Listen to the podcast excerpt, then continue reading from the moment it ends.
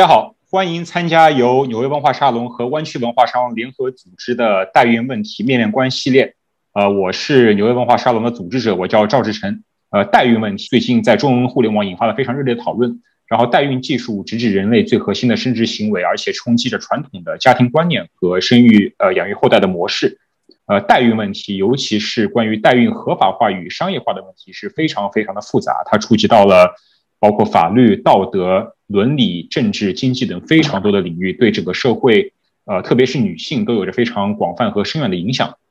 呃，但是遗憾的是，面对这个复杂的社会问题啊，这一次讨论浪潮中所呈现出却主要是站队式的和口号式的批判，然后掩盖了许多呃复杂的面向和复杂的关联。呃，这也从侧面反映了一些人们对技术本身的迷思和不切实际的想象。所以呢，我们希望能够策划这样一个系列的沙龙，呃，邀请了五位学者，我们希望能够从。呃，包括公共讨论、临床医学、女性权益、法律与政治哲学、中国的呃代孕市场体验调查等五个角度，对代孕问题提供一个多方位的呃深入的探讨。呃，然后我们呃今天是第三期，我们上两周呢由孙金玉老师和夏湖川老师分别是从公共讨论和医疗科普的角度对对应代孕问题展开了分享和探讨。呃，这两期的视频和音频都已经上传到我们各自的 YouTube 和哔哩哔哩以及各播客平台。那么大家如果错过的话，可以去回看。那么今天是第三期，由吕平老师带来，呃带来的今天的话题是如此愤怒别无选择，从代孕话题看当下女权中国女权生态。那么吕平老师大家呃相信都比较熟悉了，是非常著名的女权活动家，然后是女权之声的创始主编。呃，吕平老师也是我们纽约文化沙龙的老朋友了，他曾经在二零一六年为我们带来过第一百一十一期讲座，啊，名字叫《女权万花筒：看到不一样的世界》。那么非常精彩的一个关于女权的，可以说是一个呃呃一个呃介绍式的和启蒙式的一个讲座，欢迎大家去回看以前的视频。好，那么我废话就不多说了，我们现在把这个呃话筒交给李平老师。嗯，谢谢谢谢赵志成，嗯嗯，谢谢你的组织，你和你的朋友们组织的活动非常非常的呃有意义。我感谢纽约文化沙龙和湾区文化沙龙，嗯，从美国建立的这样一个。在美国和中国的一个知识的一个链接啊，嗯嗯，所以我想，嗯，关于呃，关于今天的关于今天的这个话题，嗯，首先，嗯，在我，嗯，我的屏幕可能非常简单，呃，大呃大部分，所以可能我只是口述，嗯，我想首先，嗯，在这个话题之前，我有必要先说一下，嗯，我想先说一下，就是说，在这个话题里面，我是谁。我为什么，以及我从什么角度来去讨论这个问题？嗯嗯，所以我想这是一个呃，一个女权主义者进入一个女权话题之前，非常有必要去去标明和敞开的。嗯，所以说，首先我是一个女权运动的组织者，对我来说，这个女权主义它远远不仅仅是一种个人的品行和修炼，当然包括这个部分，它也不是一个应应然层面的一种思辨，它。对我来说，女权主义是一个试图改变社会的集体的行动。所以，当我在我刚刚开始认识到这一点的时候，我就成为了一个组织者。而且，实际上是一个这个组织者的任务，让我对参与女权主义的公共讨论产生了极大的兴趣。因为这样的公共讨论里面，它会生成这个运动的意识和力量，而且它本身它也是运动的一部分。所以我一直都用很多时间来去追踪和参与这些讨论。这些讨女权主义的讨论，它不是我的田野，它不是我的观察对象。它是我投身其中的这个行动主义的起点和这个所在地，所以在这个过程里面，我学习到很多，并且我也希望能够努力的做出一个贡献。所以我的贡献的方法是什么呢？就是让我在这种追踪和参与的过程里面，我所产生的、我所被激发出来的，永远不会完全正确的看法，以及对这些看法的演化的过程、这些看法的自我检讨来去呈现出来，把它呈现出来。所以，我我的意思是我呈现的是一个，只是一个当下运动的这一角，嗯，个人的一角，当下一个当下的一个集体的大运动的个人的一角。所以，我我不会等这些思想就完备了才发出来，因为那个永远可能不会实现。所以我中我觉得对我来说，比我呈现一让我我自己呈现一个呃正确的思想，比我自己呈现一个正确的思想更重要的是，更重要的是我通过参与这个当下的讨论，为当下的运动来去做出一个什么样的贡献，嗯。所以这也是我今天谈论这个问题的一个出发点，嗯，所以另外就是说我是我觉得我是个百分之百的女权主义者，这什么意思？就是当然这个世界上是没有百分之百的女权主义者，这不是我所指的。就我我指的是，就是说我愿意把我的所思所想、我的生活和我的行动都作为被被女权主义所检查的对象和都作为女权主义的一个万千实验当中的一个个例。所以我我尽可能的在女权主义的个人和公共实验当中坚持有原则，在坚持原则的前提下，还尽量的走远一点。而我这样的一个个例，如果可能对呃女权主义有贡献的话，我会非常的高兴。以及还有什么？我觉得求知是特别重要的，所以其实这可能是女权主义开始吸引我，并且一直都对我有最大的魅力的一个非常重要的原因，就是它提醒我，就是说对这个行动性的知识的追求，它是不能够停下来的，它一定要继续，而且还要去承担一种今世而昨非的一种痛苦，还有各种各样的迷茫和失落，其实我都经历过，嗯，包括在这个代孕的话题里面，我会展，我会，我会，我会展现给大家我曾经有过什么样的看法，而看法，而今天我可能放弃了。放弃了我早期的想法，而在这个放弃的过程可能也不太容易。以及还有说什么？还说什么呢？还有什么呢？就是说我跟跟很多很多的中国的女性一样，呃，我也自认为是一个暴力的幸存者。嗯，是由由于我自己的遭遇，我就认识到尽量的理解所有的人，这是我的一种道德的义务。而对我自己来说，非常重要的就是说我我不能够沉迷沉溺于仅认同。仅认同为一个受害者而带来的一种自我正当化的庇护。我我我说这话的意思就是说，我完全接纳我自己和所有其他女权主义者的愤怒和憎恨，生活在这样的一个 极大的、看似不知道什么时候才能打破的父权社会里面，以及我我我和他们一样，我和他们一样，所有在这个这样的一个父权社会里面产生的各种各样的这种纠结的这种情感，还有以及那这些情感的没法言说的。无法这些情感的无法言说所造成的所有的我们当下的这种状态，但是我我我我要求我自己不仅仅满足于这样的自我认同、自我正当化和这样的相互的认同，所以这这又跟还这又跟一个什么问题有关呢？就是说建构论，就是我我今天的谈话是基完全是基于一个建构主义的一个观点。我觉得对呃，那么建构论是什么呢？就我的理解，对我来说，对我来说，建构论的知识的知识论的意义，第一就是是尽可能的。尽可能的社会批判。第二就是，以及就是来对以及对认知以及认知对偶然对不确定对这个世界的复杂性的认知。所以在作为一个女性如此艰难的生存，她需要一个实体或者是心理上的一个立足点和安全区的时候，去做一个建构主义者，往往是非常难的事情。就在在公共讨论里面，我尊重其他人对这个安全立足点和安全区的需求，但是我尽量的不为自己来去设这样的安全区，所以我就会不断的问，就为什么会这样？而这样一定是对的吗？嗯，所以我我邀请所有的人都参与这样不断发展的对话，而且就是我们可以尝试或者尽量以一种自反性来去投身于这样的对话当中。所以我刚才说的这个，我不知道是不是大家是不是觉得这扯远了？其其实很，我希望没有，就是我大家，我希望大家可以在我接下来的发言里面看到，看到看到我的呃我的话跟这一段时间的联系，嗯，就如果说我们之间产生一个什么相互不能理解的困难的话，我我更会呃不断的恳请大家回到我现在讲的这段话来，这段话里来来重温我们之间的这种呃重温我们之间这个谅解，嗯，呃，另外另外我 我 对不起。呃，我们这个沙龙有其他一系列的呃那个讲者啊，就有意无意，就是我我我我没有去听其他的讲者已经做了一个发言，嗯，所以我和他们之间可能就只是一种这个相互远程的和间接的有对话的关系，不管我的观点跟他们其他讲者的观点是呼应还是相互的矛盾，我想，嗯，都只是呃展现出来来供这个大家参考，嗯，嗯，所以我想赵志成可以嗯帮我计时，可以提醒一下我。嗯，我应该有的那个发言的时间，好吗？嗯嗯，所以我现在我想分享一下，分享一下屏幕，在这个屏，在这个在这个屏幕里面，就是在这个屏这个这个短短的屏幕，这个屏这个在这个屏幕里面，我截取了就是截取了我曾经有过的，曾经嗯公开发表过的一些嗯关于代孕话题的看法。在二零一零年，我写过一篇文章，这个文章的标题。就展示了他的全部的那个呃，我的当时的全部主要的观点，就代孕交易它是一种剥削，所以在这篇文章里我说，表面上看这个代孕交交易是你情我愿，但是这里面有两个症结，一个就是所交易的这个对象，代孕的母亲和她子宫和她的孩子间的关系是不是可以交易的？第二个就是交易双方是不是有平等的自由的选择权，而这两个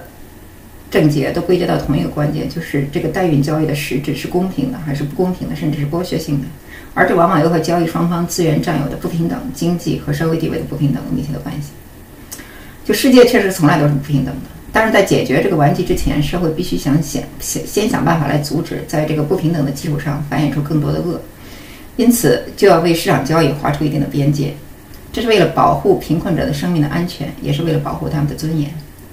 金钱和权力的妄尊自大、为所欲为，是所有道德包害中最恶劣的一种。代孕产业繁荣的基础，并不是代孕需求的庞大，而是中国的贫富悬殊和社会不平等。所以，这种根源是它最让人悲哀之处。至于代孕的需求，也许会有人说这是人之常情，但对所谓正常的需求也有必要反思。有些家庭，特别是有些男人，将爱和家庭基于有没有孩子、是不是亲生，这是狭隘、是自私，甚至是自私的。何况这种需求还建立在切断别人的爱和血缘的基础之上。嗯，这是我在二，这是呃，这是十一年前我写的文章。嗯，时间飞快哈，在四年前我写，我又写了另外另外一篇文章。在二零一七年，我反思了我在二零二零一零年的观点。嗯，呃。嗯，那篇我在当我在写个代孕令人交易的母母职交易呃这篇文章的时候，嗯，我的我我我的第一步就探呃去探寻这个代孕到底交易的是什么？代孕交易它不是身体，不是性，呃不是胎，甚至不是胎，不是孩子，孩子是不可交易，它交易的是一个母职，是劳动，嗯，是从是劳动，而这个母职里面，而女性的母职里面，呃。跟劳动有关的，呃，劳动是被收购的，跟劳动有关的情感和身体，嗯，呃，却是被呃被抛被切割的。嗯，在这篇文章里，我说中国的玉门是玉玉母们是不得不连不得不出售母职，嗯，但是能够拒绝市场是一种特权，不能在经济上依赖婚姻和家庭，不拥有专业身份和职业保障的人，只有只有去为残酷的斗生存而斗争。对这些没有资格和远离恐惧市场、没有资格去远离和恐惧市场的人来说，将市场视为观点的邪恶的观点是没有意义的。在我的标准里面，是剥削但仍然可以接受和是剥削但不应该接受之间的界限是在哪里？是为什么？所以，孕母是一般并非来自绝对的贫困，是希望改善生计而非解决基本生存。另外，中国的孕母在家庭掌控之外，甚至没有丈夫，所以代孕是他们在不同类型的父权制交错之间的竭力的冒险。在他们不同生命周期中所承担的各种艰险、艰险困苦当中，不是必然的最糟糕。所以在，所以我的问题就是，呃，在在二零一七年，在禁完全禁止代孕和合法允许代孕合法化之间，当时我持的是一种不站立场的呃一种看一种呃一种呃一种态度。当时我认为非常重要的是要去理解这个孕母的境遇，并且从这个孕这种理解当中来找出这个为他们减低伤害和提出这个支持的机会。嗯，所以今天我会进，我会我会对我在这里在在之前这两个阶段的嗯观点再做进一步的反思。所以我我可能会提出来，我有些观点我会仍然坚持，有些观点我会仍然呃我会我我我可能会放弃。嗯。比这个更重要的就是，我想，呃，对于这个呃代孕问题，在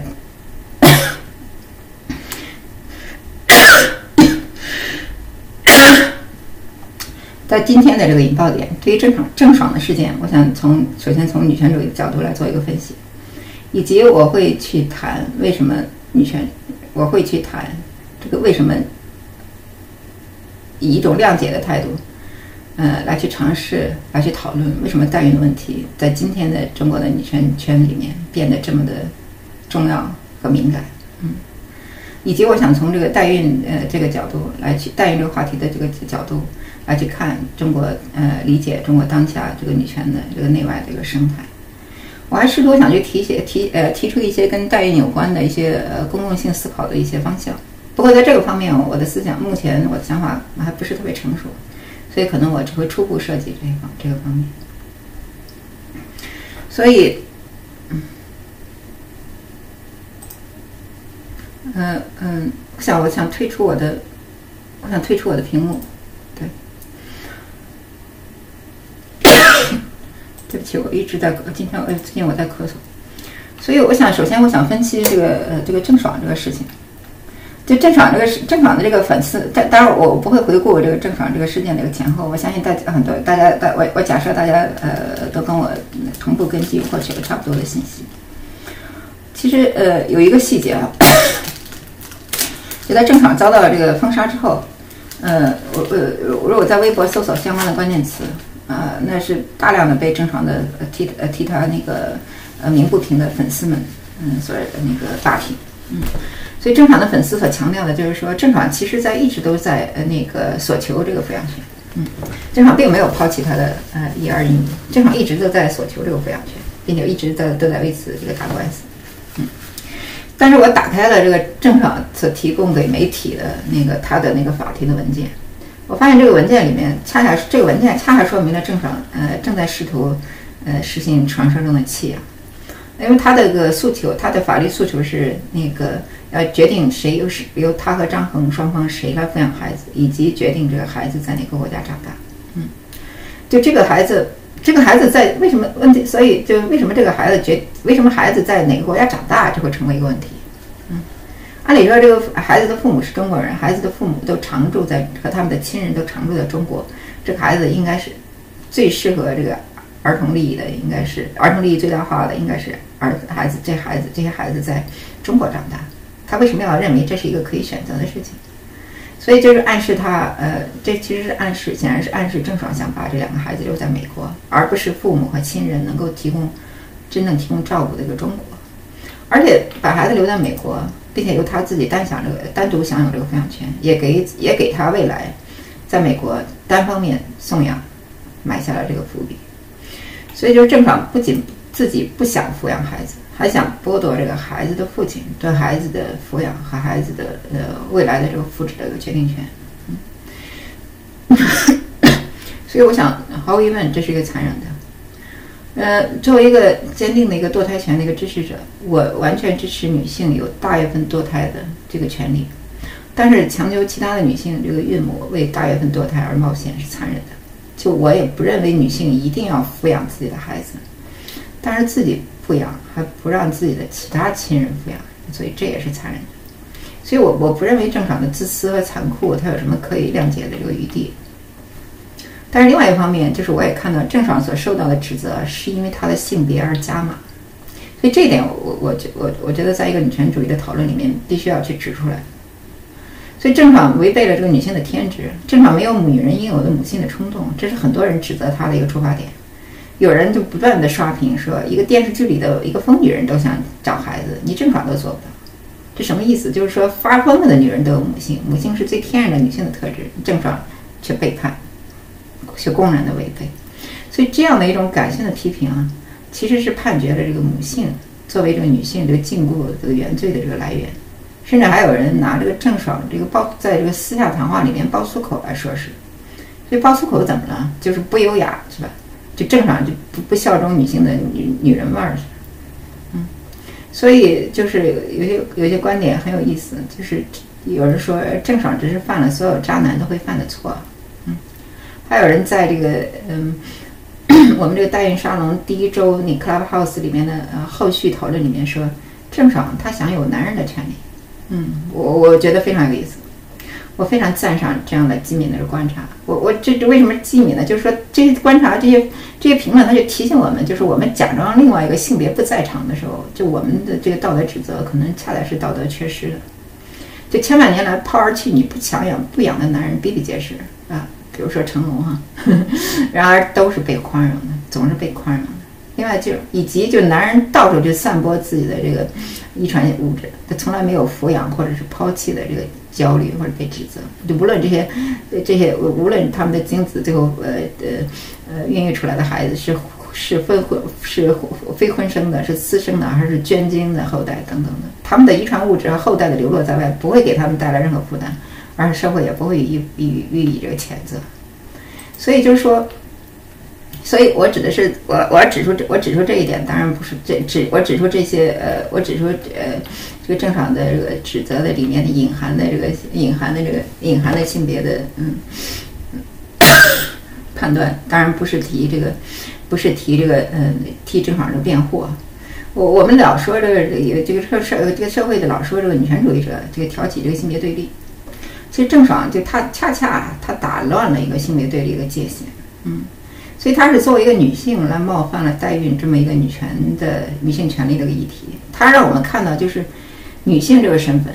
在这个父权社会里面，呃，她会给你，她会她会带来的，她会呃，她在这个父权社会里面，呃，并不代表绝对是不代表无辜。尽管这个女性的呃，尽管一个不无辜的女性在这个父权社会里面会受到比不无辜的男性更多的指责，这是两个方面。嗯，所以就说，我我觉得这场案例就曝光了是什么呢？就是中国的这个这些呃超级女明星们，这些那个获得了超额利益的，嗯，超额利益的女明星们，她为了平衡和这个调试她们的这个被规范的女性气质的，呃，所做的一个呃极端的一个努力。我指的是什么呢？就一方面，一个三十岁了还要表演和维持少女感，这么一个强求是郑爽的作为一个女明星的这个这个利益呃所寄，就包括她所谓她所谓的这个爽言爽语哈，它是一种这个破乱 破碎着混乱的语法所做的一种纯自我中心的这个叙事，其实也是所谓的少女感的一部分，因为在这个传说中的少女加引号只是所谓无脑的，嗯。所以爽言爽语是很符合，也符符合符合，并且表演了这个社会对于这个呃少女的这个刻板印象。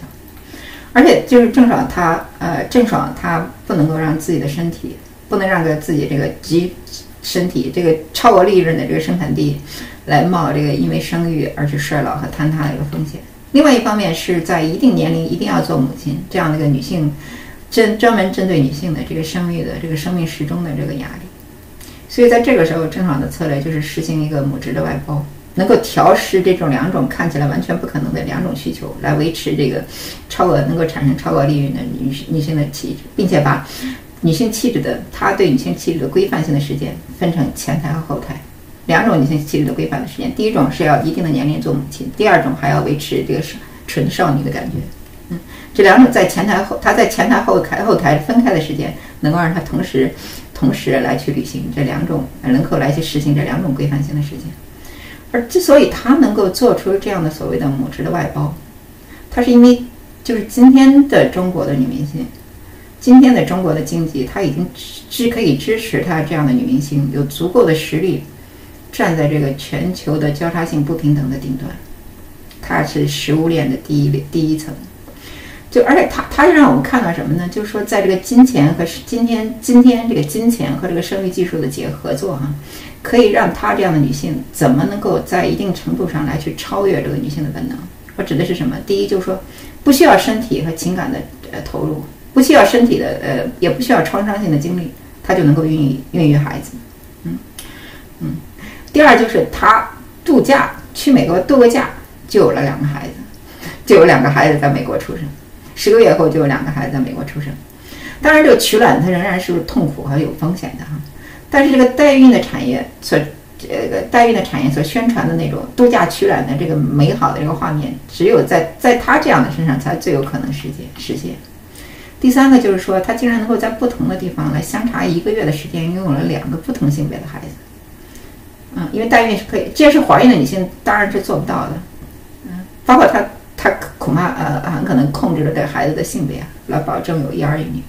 所以这也是冲击了人们对正常的亲子和家庭组合秩序的理解。因为一般一个一般的家庭里面，他是不会有同时有两个同父同母而出生在不同的地点、出生日期仅差一个月的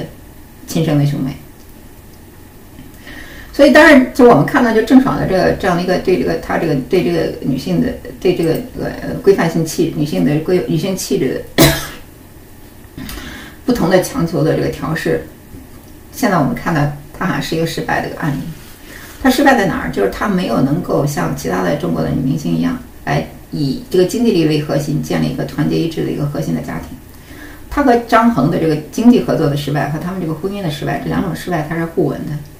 而这种失败造成的影响是什么？就是对她这个女性造成的，她作为郑爽这个女性作为女明星造成的影响，在同等条件下永远比这个男人更大。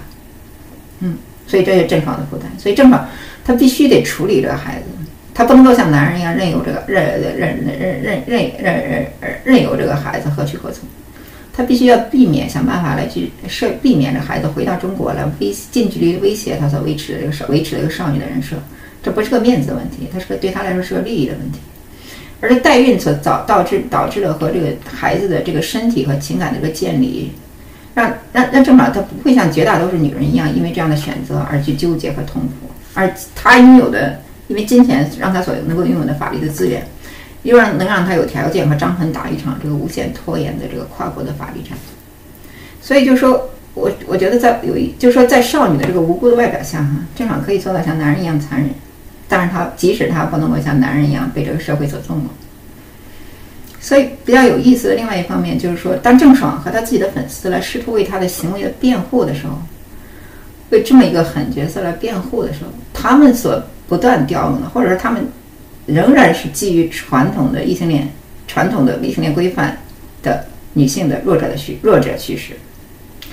第一就是郑爽遇人不淑。非常的悲痛，在她的婚失败的婚姻前后，婚姻失败前后，非常的悲痛、失望和不知所措，这是一种叙述。遇人不淑，这是个典型的异性恋 规范下的一个女性的弱者的叙述。第二就是加引号，当你发现他是一个渣男的时候，你当你发现你的对象是个渣男的时候，你也不想要他的孩子，嗯，这是为郑爽想放弃这个孩子呃来寻找理由。一这个呃这个潜台词是什么呢？孩子是这个异性恋的婚姻关系的附属品。嗯，孩子只有，而孩子是那个只是女人为男人所生。嗯，所以这这是不是他这是不是真的哈？这些话这些这个这这是不是真的正常的故？这些叙事背后是不是正常的真实故事？这个是不重要，我觉得这个不是最重要的。最重要重要的是什么呢？就郑爽在面对大众声讨的时候，他做出的这样的一种委屈的一个姿态，他符合了这个符，他还是符合这个性别规范的。他郑爽他绝对不敢撕破他所寄生的这个女性气质的规范。所以就是说，我觉得我们就是我我我想说的就是，我们从郑爽这个角色看到，就是她这么一个顶流的女明星，她怎么通过来超越女性的呃生理的限制，这呃超越女性的生理生生理上来超越呃女性的限制，呃然后超越女性的生呃生理的限制，也超越女性的这个规范性气质，来挑战和破坏就我们对这个女性的这个期待。所以她可能是一个，她可能只是一个泄露真相的人。因为这个女明星，据说这个女明星代孕的人很多，其他人都处理的非常好，就保证保证兼顾全方位的私利，而且又不会触动这个性别的规范。嗯嗯，所以就是他这个他这样他这个个案对我们的讨论是非常有意义的。意义在哪儿？可能就在于就是说，首先是在于我们首先首先首先是在于我们有一种这个男女二二元的角度，就无法理解这个不平等的这个世界。所以就是我，所以就是郑爽，她有一个特殊的这个案个案哈，这个激活了这个女权主义中国的女权主义者对代孕这个问题的一个敏感。所以尽管她是一个呃，尽管尽管她是一个女性哈，但是对于这个对于这个呃这一点，在女权社群里面，对这个女权代孕这个话题的讨论当中，还是被集体这个遗忘的。所以就是我在女权主义者当中，对于这个郑爽本身，反而很少看到有什么分析。呃，当然这也可以理解了，因为代孕本身就是很少是女性的主导，而主要是基于这个父权的血缘传承的这个需求，所以人们他只是这个呃，人们女权主女权社中国的女权社群只是重新拾起借正好这个案例拾起了什么呢？就是说呃，拾起和强化了早已有的观点，就是必须反对一切形式的代孕。嗯，而当然就即使正常的残忍，他为已有的观点来强化了这个。道这个这个为这个已有的这个诉求强化了这个道德的这个底气，嗯，但是正常的这个性别，但并正常的呃正常的个案的性别的因素，呃，并没有在这个呃，并没有在这个从个案嗯变成公共讨论的过程里面，嗯嗯，被持续的携带。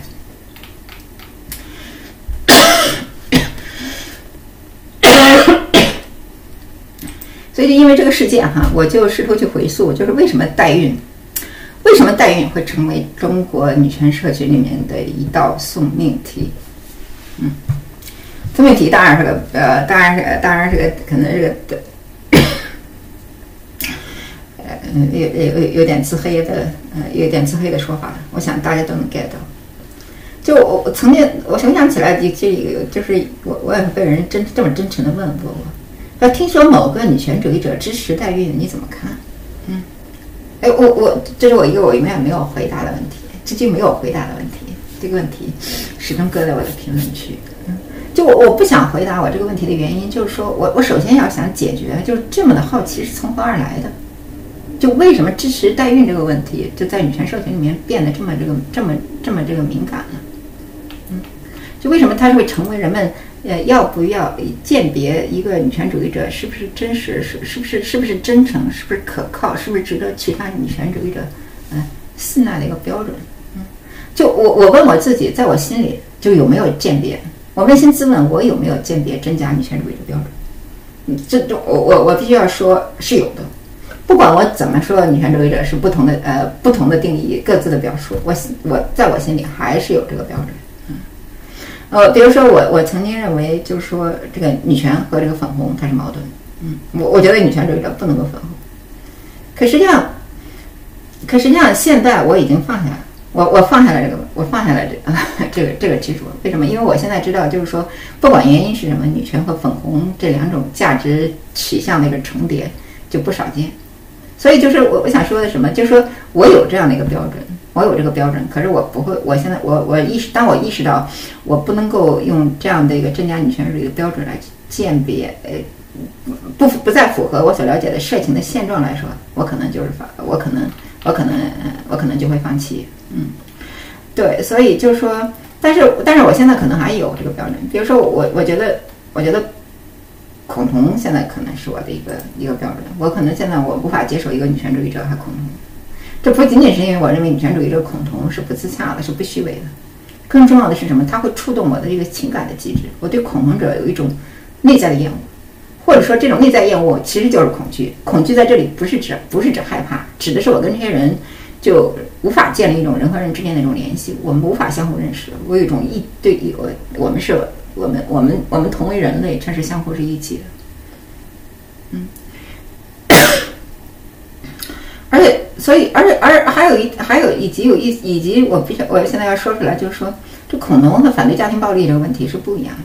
的。因为反对家庭暴力，这是女权主义者的共识，对吧？它是一个外围的边界。嗯所以，这个女权主义者，但是由于女权主义者内部当中不可避免的有恐同的思想。嗯，其实，而且这而且还相当多。所以，恐同才能成为我的界限。我指的是恐同，对我来说，女权主义者不能恐同，对我来说是一个在内的一个界限。我说清楚了，就是反对家庭暴力是一个在外的一个界限。所以，这个界限反而这个这个，而这个恐同，所以所以是成为，所以而是一个在内的一个界限。我接下来我就要说这个为什么这个在内的界限是很重要。就说，那么问题是什么呢？我我刚才是否把这个我对恐同的恐同的恐同的，我试图把恐同设为送命题的时候，呃，他他怎么他是否可以类比一个代孕？其实不不可，好像不太一样，因为恐同是这个社会的普遍的问题，对吧？我们周围的恐同者其实很多，但是代孕它不是，代孕我指的是什么？代孕它是个新兴的社会问题，而且它涉及的直接利益相关者其实是非常少。就怎么这个代孕这个问题对这个女权社群来说就已经变得这么重要，要这么样的强力的表态，要这么样的相互的甄别呢？嗯，就我我谈这个问题有一个前提，就是说我把当今的社女权的生态也视为一个建构，视为一个建构，视为一种建构，不是而不是一种不可认知这个必然。当然，我所谓的建构，我所说的建构，大家能理解，并不是指的人们这是拍脑人们拍脑袋的发明。就所以我想就这个女权为什么恐同成为女权社群的这个纵命题来做一番考古的时候，我就发现了，无法得到一个没有一个明确的答案，没有一个明确的答案。我这这是考古学不成功，非常不成功。嗯，没有没有几乎没有得到任何有意义的线索。所以我我我觉得我我我还是要在这个考古方面，我还应该是继续努力。所以接下来我要做的对这个问题的一个解释啊，可能有这个假说的一个成分。所以说我我会努力来去提供提供一些呃可以供验证的一些思路的，但是就这个这个解释还是仅供这个参考。嗯，所以首先我们要还原到什么呢？这个生育的这个问题对女权主义造成的纠结。所以女权主义就是不断的追问，并且还去不断的追问这个性别不平等它到底是呃它到底是呃从何而起的？我指的这个性别不平等追问，它不是个历史性的追问。这个大家能理解，这个历史是性别不平等的历史性的起源，它是不是不可靠的。嗯，呃，我所以，呃，所以，所以我们只是作为这，我们需要寻找女权主义寻找的是性别不平等的这个机制性的起源，这个大家能理解。而且就是说，我们已经找到了很多一些挺好的一些方法，比如说，我们就说这个性别平性别分工来造成这个性别不平等。那么我们怎么办？传统的性别分工造成性别不平等，那我们就要有两种方法解决它应对的方法。第一就是我们要叫打破这个传统的性别分工，嗯嗯，那么就让让女人也做男人的，让女人做男人也呃也只只只允本来只允许男人做的事情，还还要让女人在这些只本来只允许男人做的领域里面，呃要要要要取得呃那个更大的一个成就。第二就是我们要给第一，所以第一就是我们要打破这个传统的性别分工。第二，我们要给仍然在传统性别分工里的女性以必要的保障、肯定和补偿，比如说家庭主妇。所以这指的是我，我指的是什么？就是当我们识别出性别不平等跟性别呃性别分工跟性别不平等的联系，那我们就会，然后接下来我们就会要找到呃呃相应的方法来去解来去解决来去这个化解这个性别不平等这个问题，呃性别分工这个问题。让性别的传统的性别分工不能够再维不能够再维持，并且不能够从传统的性别分工里面再生产出这个性别不平等。但是这个生育哈，就是我们识别，我们好，我们现在识别出来了性别生育这个问题跟性别不平等也是有关系的。但是我我怎么解决这个生育的问题，这是一个死结。嗯，我我们都知道，就是生育，它生育今天在在怎怎么跟中国女性的这个弱势这个弱势这个联系起来，这个弱势主要体现在两个方面，一个是当然就是当然众所周知的是在就业市场上的拖累，另外一个就是在这个呃，在这个呃呃嗯异性恋的异性恋的这个呃关系里面的这个嗯价值的这个呃呃呃呃衰落和对这个婚姻呃对婚姻婚姻和恋爱关系的里面，因为女性女性的这个贬值或者弱势。所以就是说，所以那么当然我们已经意识到这样的一个弱势，那我们怎么女生育跟女性的不跟性别不平等这个联系？那我们怎么解决这个问题？你会发现，就是说，第一，生育的分生育这个分工，生育这个劳动你没办法分给男人，对吧？迄今为止还没有哈，可预见的将来还不能够。第二个就是说，那我们对照，那我们给，那么既然这样的话，那我们可不可以给生育一个足够的？那么另外一个思路就是说，我们可不可以给生育一个足够的对价来解决这个问题？你就发现这个生育的对价对价，在这个男权社会里面永远都是过于低廉。嗯，就是我们从这个代孕的标准里面就可以看出来。嗯，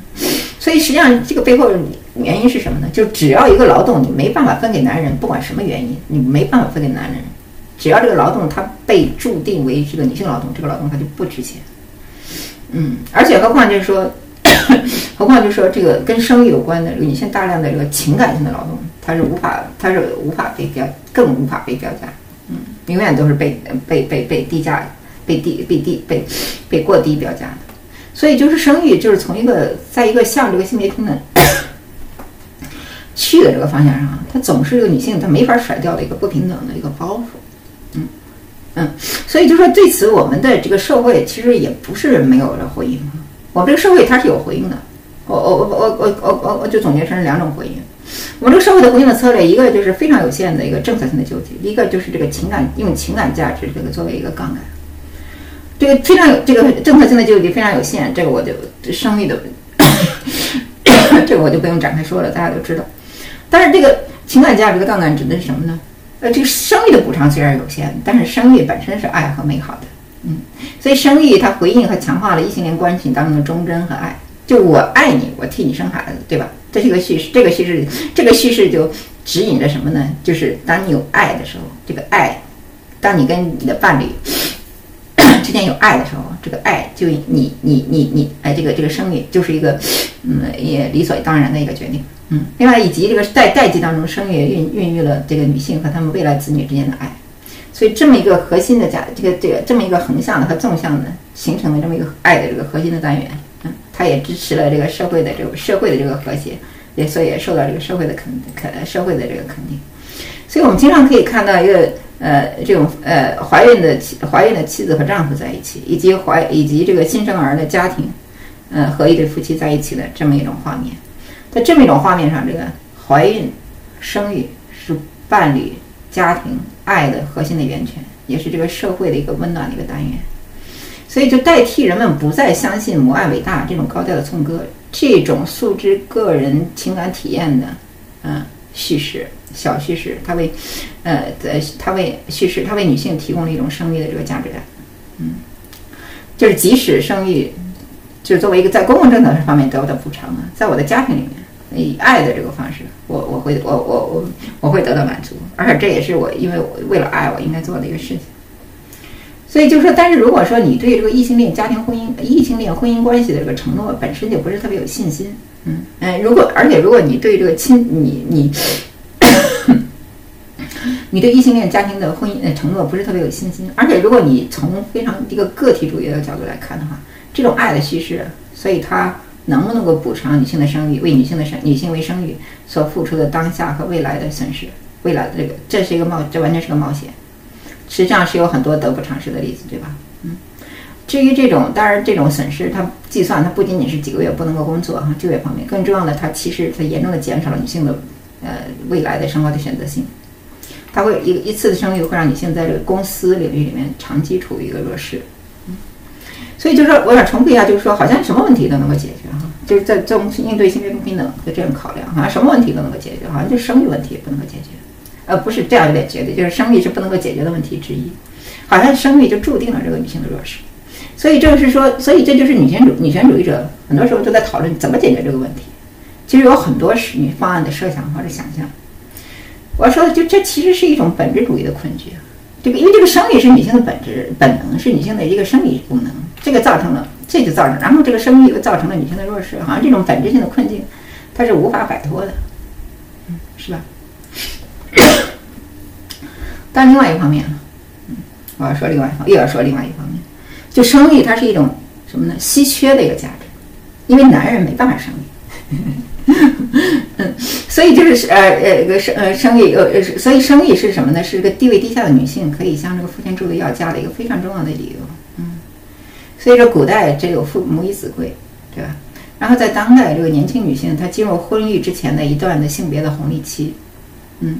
包括人们为为为为为这个婚姻所发明的这些呃彩礼啊等等，嗯相关的这个结婚的这个规则。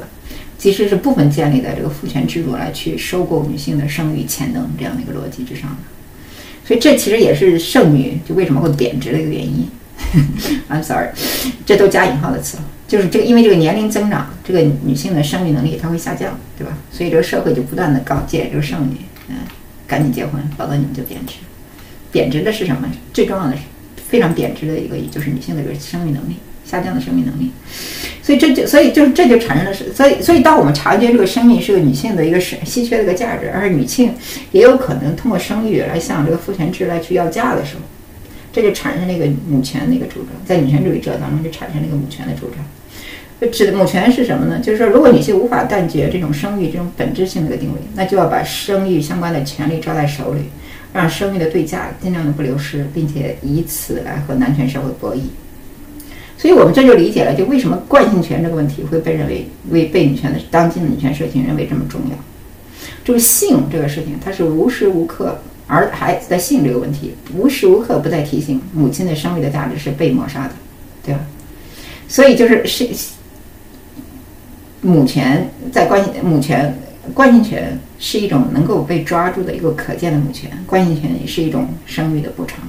当然，也就惯性权在目前的中国的法律下，它是可以被争取的。所以就是说，我刚才指的就是说，大家现在我我刚才上面解释的，就是但干性权作为当今女权社群的另外一个生命群生命体，它是怎么跟母权这个问题、生育的这个困境联生育所导致的女性的本质女性的困境联系起来。所以在在这一点，我就要补充一点哈，这个母权的重要性当然不是女权主义者的发明，它是男权主义者的发明，对吧？这个女女父权社会，它因为无法控制，而且它而且因为认识到母权的重要性，呃，它在父权社会才对女性来实行了几千年的这个禁锢。父权社会禁锢女性的非常原因，非常重要的原因，就是因为无法控制女性的生育能力，无法确定女性的孕育是是否是自己的后代，所以就不允许女性离开这个自己的家，离开这个离开这个呃父父系的家家庭的后院。所以就说。而且父权社会还产发展出了厌女症，这个厌女症的心理根源就是对女性的不受男父权社会控制的性和生育能力的恐惧和这个妒忌。呃，这只是插播哈，我回到这个关于这个呃母权的这个问题，所以我们就理解，就是说这个代孕这个问题它为什么这么敏感？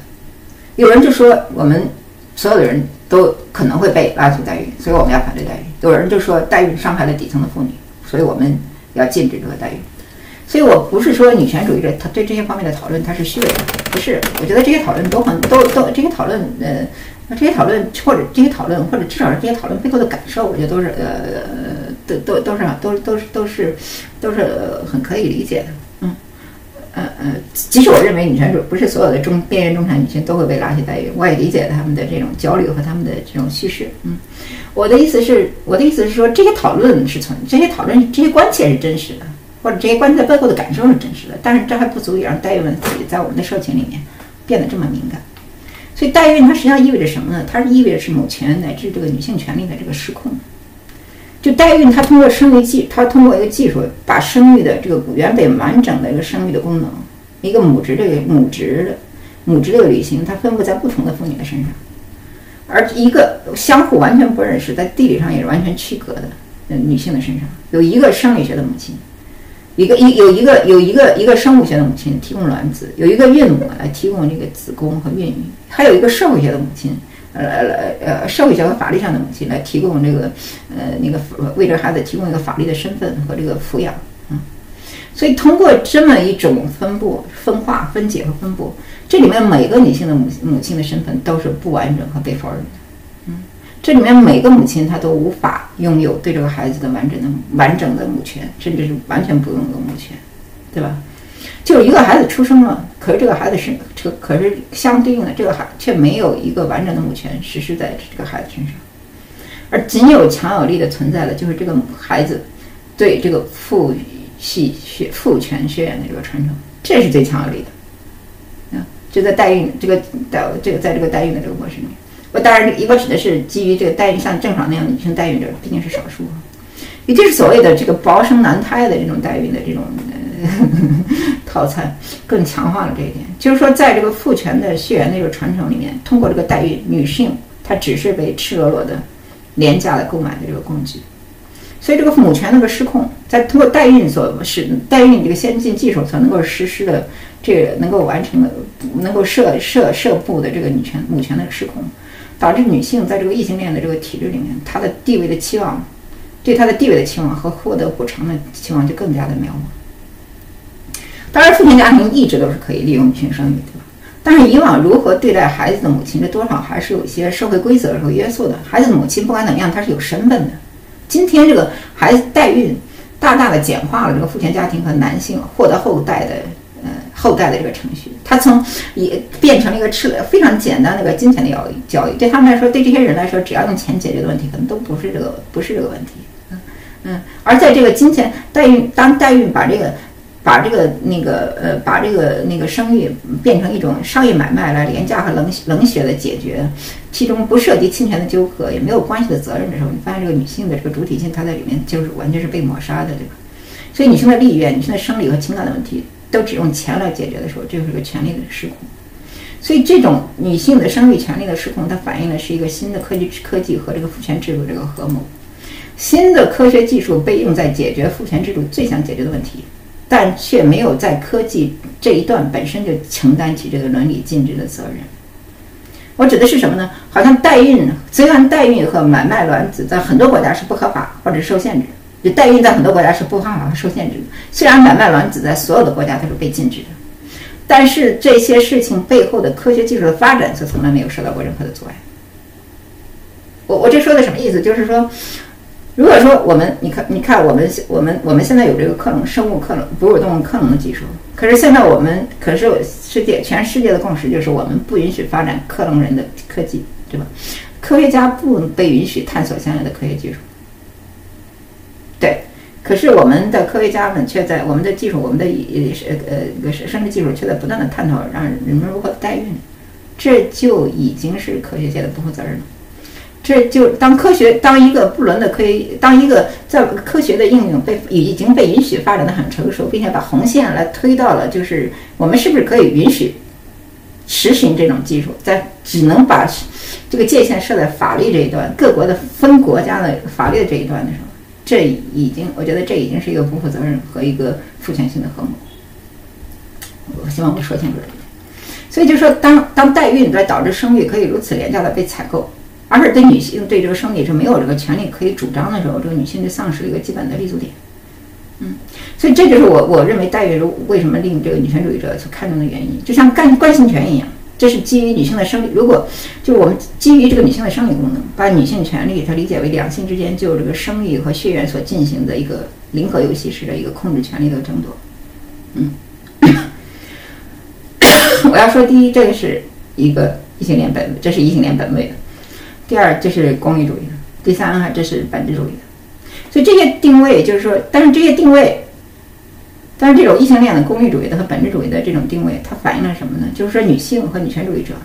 就我们在一个过于强大，在一个无法被撼动的一个父权社会前，父权社会的面前，要紧紧抓住一个立足点，那种当下的那种迫切。所以就是说，这是第关于代孕为什么这么敏感的第一个第一个假设性的解释。所以除此之外，哈，关于代孕为何在女权主义者这么敏感，还要承认就是说有其他问题的存在，其他因素的存在。包括，就是这目前仍然是一个有空间的、能够发出比较有力的女权声音的议题，因为国家目前仍然来禁止，嗯，一定程度上禁止这个代孕。就国家在文本层面上、法律文本层面上可以，就是一定程度上还是和女权主义者站在一起的，所以就说完全反反对代孕，这是一个合法的主张。嗯，从这一点来说，另外以及。我要说的就是，也许未来反对代孕，它也是可以召唤我们的法律父爱主义的。其实不少女性的诉求都可以被这个法律父爱主义转化或者吸收。另外，我还想说，这个代孕变得这么在我们的社群里变得这么敏感，嗯，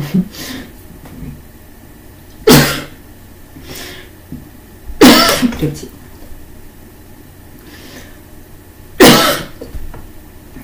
它其实它是有一定的偶然的成分。这个偶然的成分很有意思，就怎么来理解这个偶然？就是我们要理解这个禁忌这种现象对一个社群来形成认同和向外对抗的这个意义。对这一点，其实我们就不认不陌生。就我们当中文化当中，其实有很多禁忌都是这样的戒律，都有这样的功能。通过在社群内部来设一个戒律，设一个禁忌，并且人们依依这个呃禁律，依这个禁忌来相互监察和相互惩罚，这个社群强化了它的凝聚力。社群排除了不忠诚的分裂分裂的风险，并且划清了和这个异己者的一个重大的区别。就这种禁忌是什么？可能不是百分之百的重要，很重要，可能不是百分之百重要，有道理，但也不是百分之百的有道理。它是有可能是设置是偶然性的。比如说，有的社群里面就禁止人们吃一种什么东西，这能理我用这个例子能够理解吗？我我不希望冒犯任何人，这只是一个例子。就是说，这个戒律是什么？它有没有道理？它不是百分之百的重要，它是一定要作为一个戒律、一个禁忌而去存在。而且这个禁忌一定本身一定被设，戒律一定本身必须被设为是不容置疑的，是不是一个可以理性探讨的对象？如果是理性，它是一个可以理性探讨对象，它就失去这个戒律的效应了。因为探讨本身就意味着这个多元的讨论。嗯，戒律它只有是是不允许人们选择立场的。以及像我刚才前面已经提到了，就是说这种戒律哈，它一定要设在这个社群的内部。你设在社群的边界上就没有意义了，它起不到这个警戒社群的作用。比如说反对家庭暴力，它已经是共识了。这个你再说这个把反对家庭暴力来设为一个送命题，它没有对社群里的这种警警警警戒警戒的功能。当然，反对家庭暴力有别的功能，不是说没有意义。我指的是，就是说，在女权，当然，对于女权主义者来说，我们是无法排除异己，我们无法惩罚惩罚异己，对吧？是因为这个社群本身是开放的啊，所以这个禁忌对我来，对女权社群来说，这个禁忌的主要的功能，主第一的这个的主要功能是来加强女权社群的内部一致性。第二个功能，我接下来再说。所以，之所以有这么这种女权这种社群之所以有这样的禁忌的需求和这种可能性，呃，原因有几点。第一就是我们这个社群真的已经非常非常大了，我我觉得我们不管怎么样，我们必须要去庆贺这一点。就如果这个社群非常小，那最重要的就是把人拉出来，而不是把人排除出去，对吧？这个阶段我也经历过，所以我指的是这是我们今天这种情况是个女女权是女权主义大发展的结果，嗯，呃，而为这个大发展有很多很多人他都做出了非常非常多的非常非常非常非常多的那个嗯的拼搏和斗争啊，嗯。第二，就是在这样的社群会发展。问题是，就在这样的社群发展很大的时候，你会发现，这个女权主义，在女权主义本身，在这个女权主义者的互动当中，已经不再是一个可以使用的标识。你是女权主义者吗？就你是哪种女权主义者？可能我们对女权主义者的理解是非常不一样，甚至是相互冲突的。而且，甚至我们因为我们对女权主义的理解和实践的不一样，我们这个嗯已经产生了很多一些私人性的恩怨。所以，这就是需要有一种新的界限，把一个在这个社群里面不可靠的、不值得信任的人辨别出来。即使无法把这些辨别人排除出去，也要给他们打上一个标签。第二，另外，以及就是说，这种社群这种标签啊，它一定要是非常简单的。如果特别复杂，它没办法呃产，没办法呃呃使用或者是流通。还有就是说，其实非常重要的就是我们必须要去严肃去讨论的，我们必须要去说穿的，就是说这个女权主义已经激起了一个非常大规模的、非常有权力的、无所不在的反对女权主义的运动，反女权的运动。这个运动，这个反女权的运动，无时无刻不在监控、骚扰、恐吓着我们，而且是会给我们造成一些非常切实的威胁。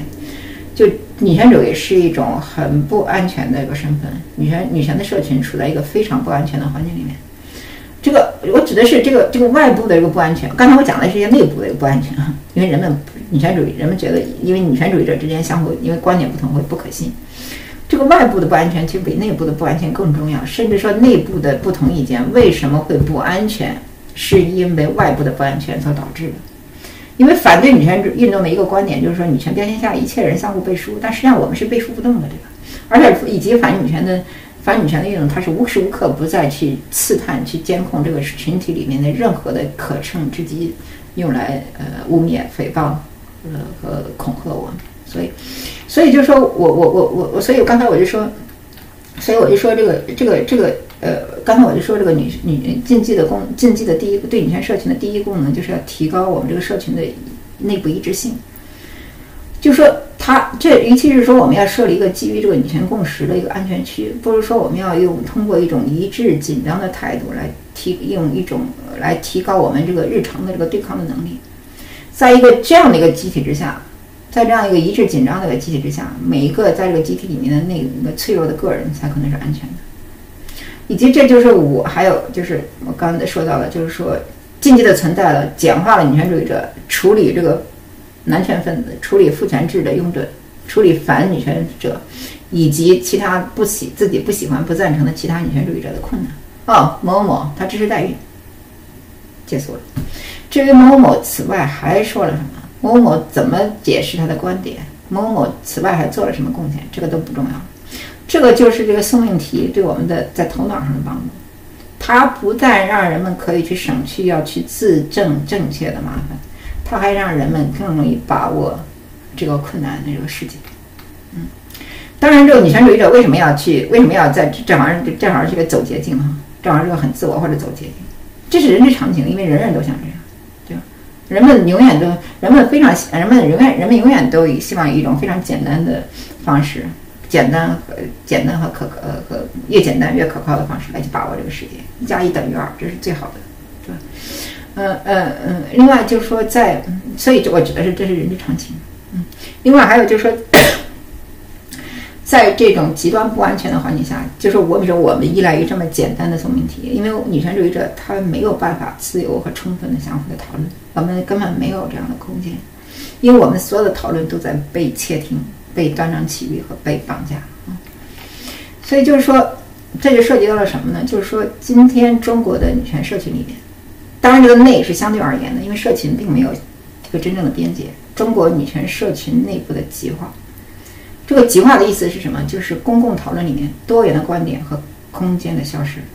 而代以预设一个依据一个预设的立场来做出一个二元选择，以及相应的相互的审查，甚至整肃。所以女权社群里面已经就少数已经预设答案的考题来形成了一个禁忌的效应。这些考题的答案是不容再开放讨论的，而没有马上。做出正确的表态的人就会被指责，甚至还是遭遇这个语言暴力。比如说，我说我要讨论一下待遇的问题，我的朋友的反应就是：“哎呀，你这肯定会被骂。”嗯，怎么会这样呢？我觉得这不正常。我我就是在，但是这个嗯，在这个社，其实在这个社，所以在这个呃，所以这个极化哈，它不是什么特殊的现象。今天这个社社世界上，这是这个无所的不在。这个进步的社会运动本身就一直都有这样的问题，所以进步社会运动本身其实一直都有很多各种内部的一种斗争、创伤或者撕裂。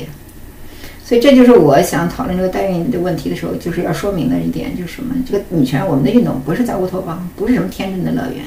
嗯。所以就是说，当我看到我说有人说，哎，我看到我喜欢的女权博主互撕，很伤心。我很理解，我理解你很伤心，但很遗憾，I'm sorry，我不是在这个问题上讨论，我不想抚，我不是为了抚慰这种情感而做讨，而而而主张人们讨论或者不讨论的，我也不是主张什么一堂和气或者廉价的姐妹情谊。嗯，呃，我我以以及我还想说的就是说，这个社群外内，呃，今天我可能不会展开，就是这个社群外的计划，这所谓的性别对立，嗯，它跟这个社群内部的这个计划它是相应的。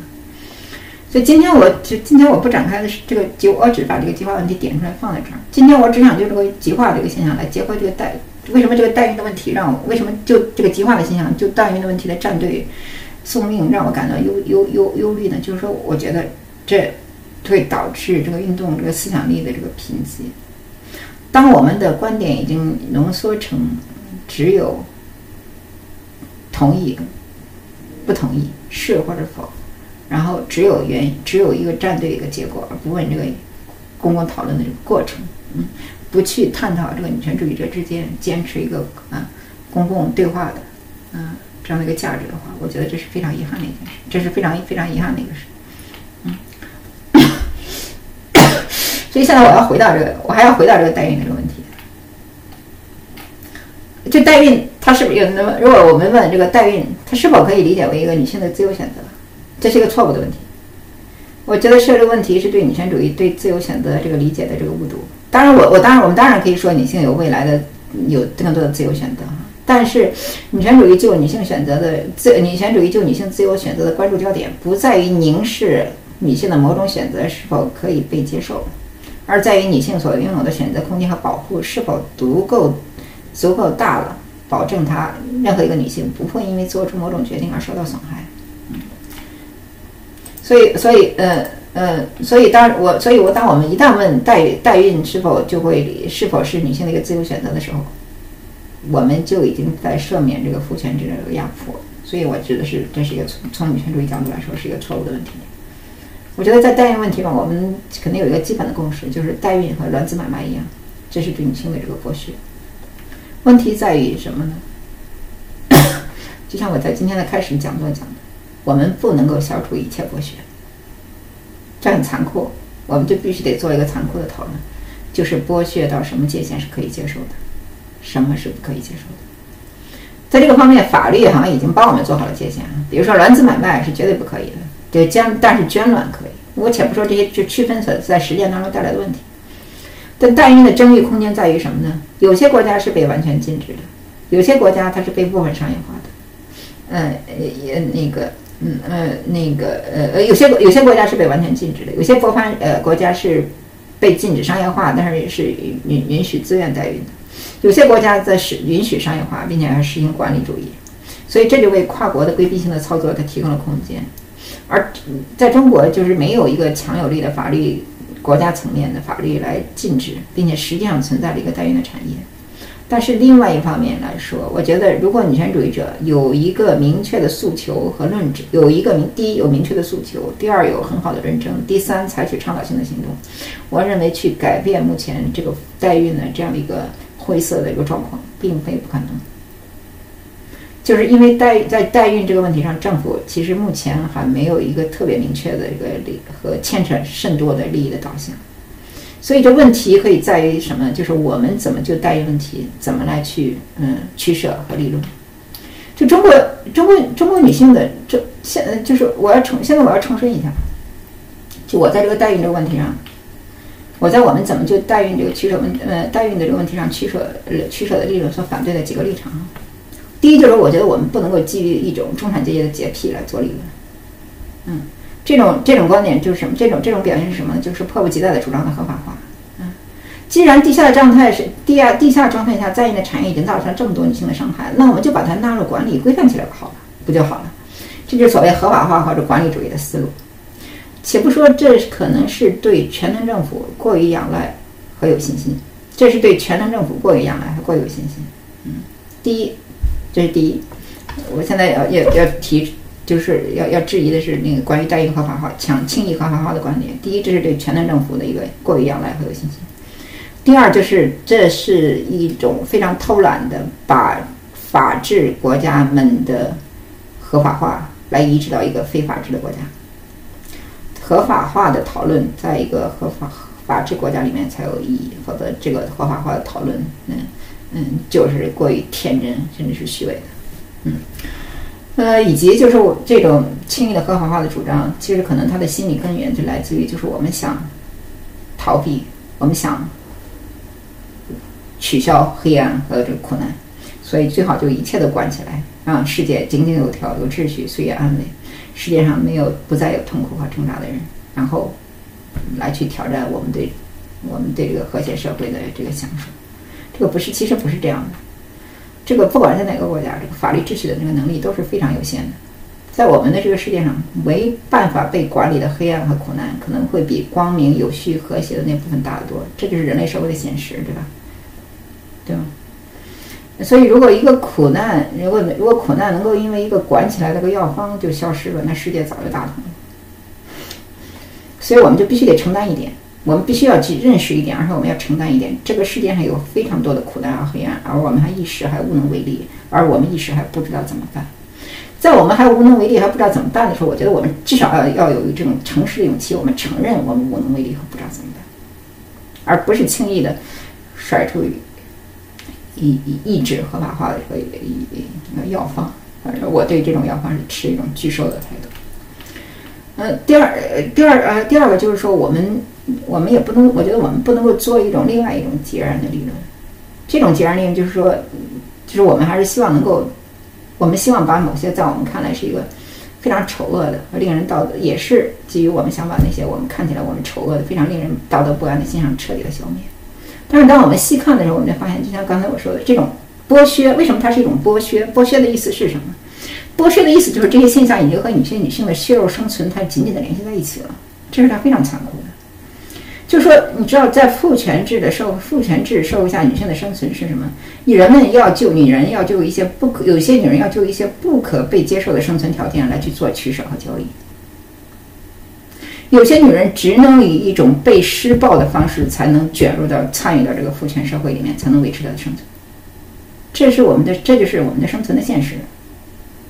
有些女，有一些女性，有些女性，如果她不以一种受暴的一种方式，她就没办法在这个父权社会生存下去。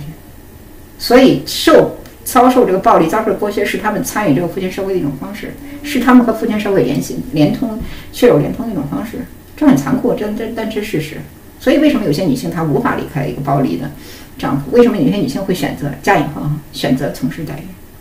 所以，这个父权制的暴力是什么呢？这个父权制的结构性的暴力是把这个女性的血肉都和它搅和在一起来去实现。那我们怎么？那我们怎么来去消除这消除这样的一个父权制的结构？我们可以退出吗？如果退出了，我我们我可以我我这个这个我我指的是就是说我们不能够我们不能够把这个。觉得这个，呃，觉得这代孕或其他这个父权制的问题，它是这个是一像一个赘生物一样。我们给它电，我们给它电电，我们给通电，我们给那个电疗，我们给治烧，然后这个病症就切掉了，不是这样的。而且在这个过程当中，往往是那些被埃及不幸、被怒气不争的受害者，也被当做了被该该被切割的这个病症。所以，为了说明这个女性被卷入这个剥削机制的复杂多样复杂性啊，那就我我想介绍一下这个代孕的机构对不同的女性、不同面向不同的受众、不同的利益相关者，他做的一些宣宣宣传。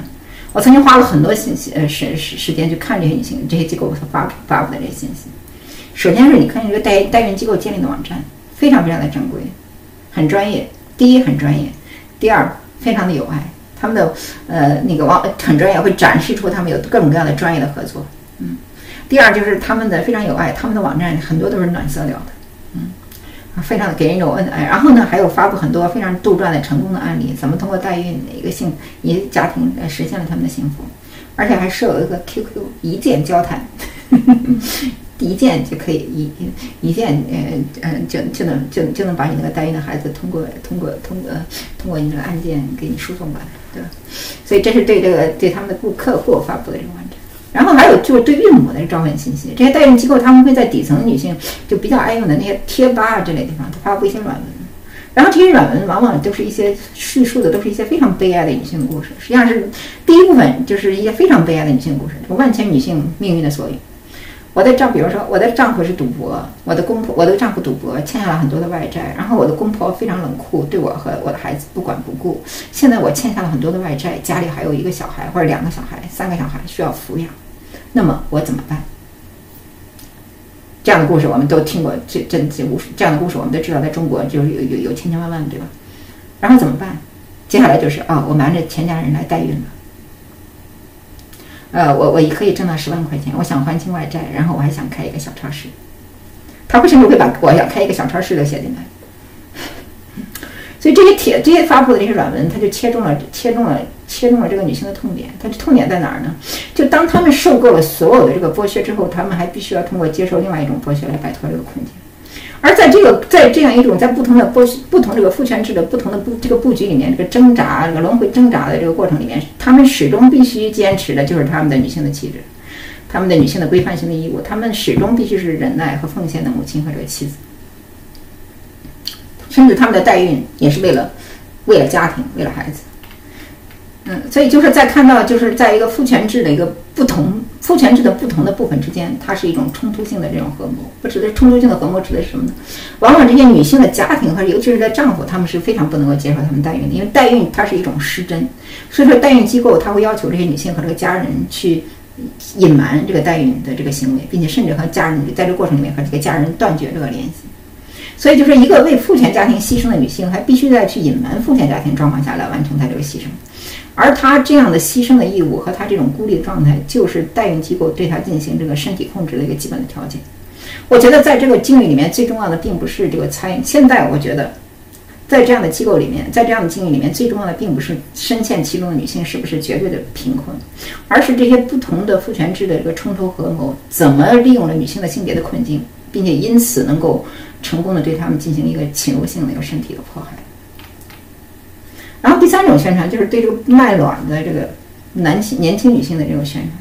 就最现中国，中国的这个奇观哈，就是最现代化的大城市和最高的学府里面，密密麻麻覆盖是覆盖了这个取卵的这个宣传，在这个虎视眈眈里面，随时随地捕捉这个女性的这个弱势，就说这个就是这个这些这些宣传背后演的这个社会真相是什么呢？即使边缘的中产女性。往往是年轻的、受过高等教育的，但是却缺乏稳定、稳定的生计，而实际上在大城市里面处于一种归呃脆弱和孤立状态的一个女性，就是这些取卵、取卵的广告的这样的一个猎物、猎物以及呃猎物，在他们安全没有保障的时候，他们随以及在安全没有保障的情况下，这些边缘的中产女性随时可能会落入这个取卵的一个陷阱。而与会相结合的是什么？还是相结合的是什么？这个消就是这个消费主义，对吧？网贷。之类，这个消费主义的危害非常可怕。它不仅仅是让你买不需要的东西，是要用你出要求你出售你的身体来去廉价交换这些根本你根本不需要的东西。比如说，你为了一个几年后就一钱不值的苹果，你就出售你的身。你看这个消费主义，所以这个消费主义的残酷，它危害它不是让你不是远远不是说让你买一些不需要的东西，不是这样的，不是这样的。它跟最残酷的这个身体方害它是连通的。所以就为什么这个资本主义它就是绞肉机？当然，这种绞肉机的这个面相，资本主义面相，在这个林荫式的女权主义这里那是看不见的。然后，但是我想恰恰就是想说的，就是说这个林荫式的女权主义，它跟这个绞肉机式的资本主义，它也是有合作关系。为什么？因为女性必须要往前一步，才能不被不陷入被暴力取暖的危险之中。你看多残酷！所以我想指出，就是说我我刚才我说的是代孕产业在这个。在几个不同面向上发布的一个信息哈，这几个不同的面向可以让代孕产业这个运作建基在这个阶级和性别的一个不平等之上，并且还用这几个在这几个不同面向上的立足点来相互的掩护。比如说，你说女性代孕很残酷，他就说我解，他就说这些他你说代女性代孕很残酷，他就说我这个解决了这个女性的女性自己所要的这个所女性自己的这个经济需求。你说这个这对吧？所以这些所有这些被压迫的女性、被取卵的女性和被代孕的女性，她们是还就在这种情况下，她们是都被同一被同被被同一个被同一个产业所压迫，但她们却是被分割的，而且她们还有阶级的差异，还各自陷在各自的困境里面。一个被取卵的女性可能从来都没有设想过自己的卵子会放在谁的身体里，对吧？继续。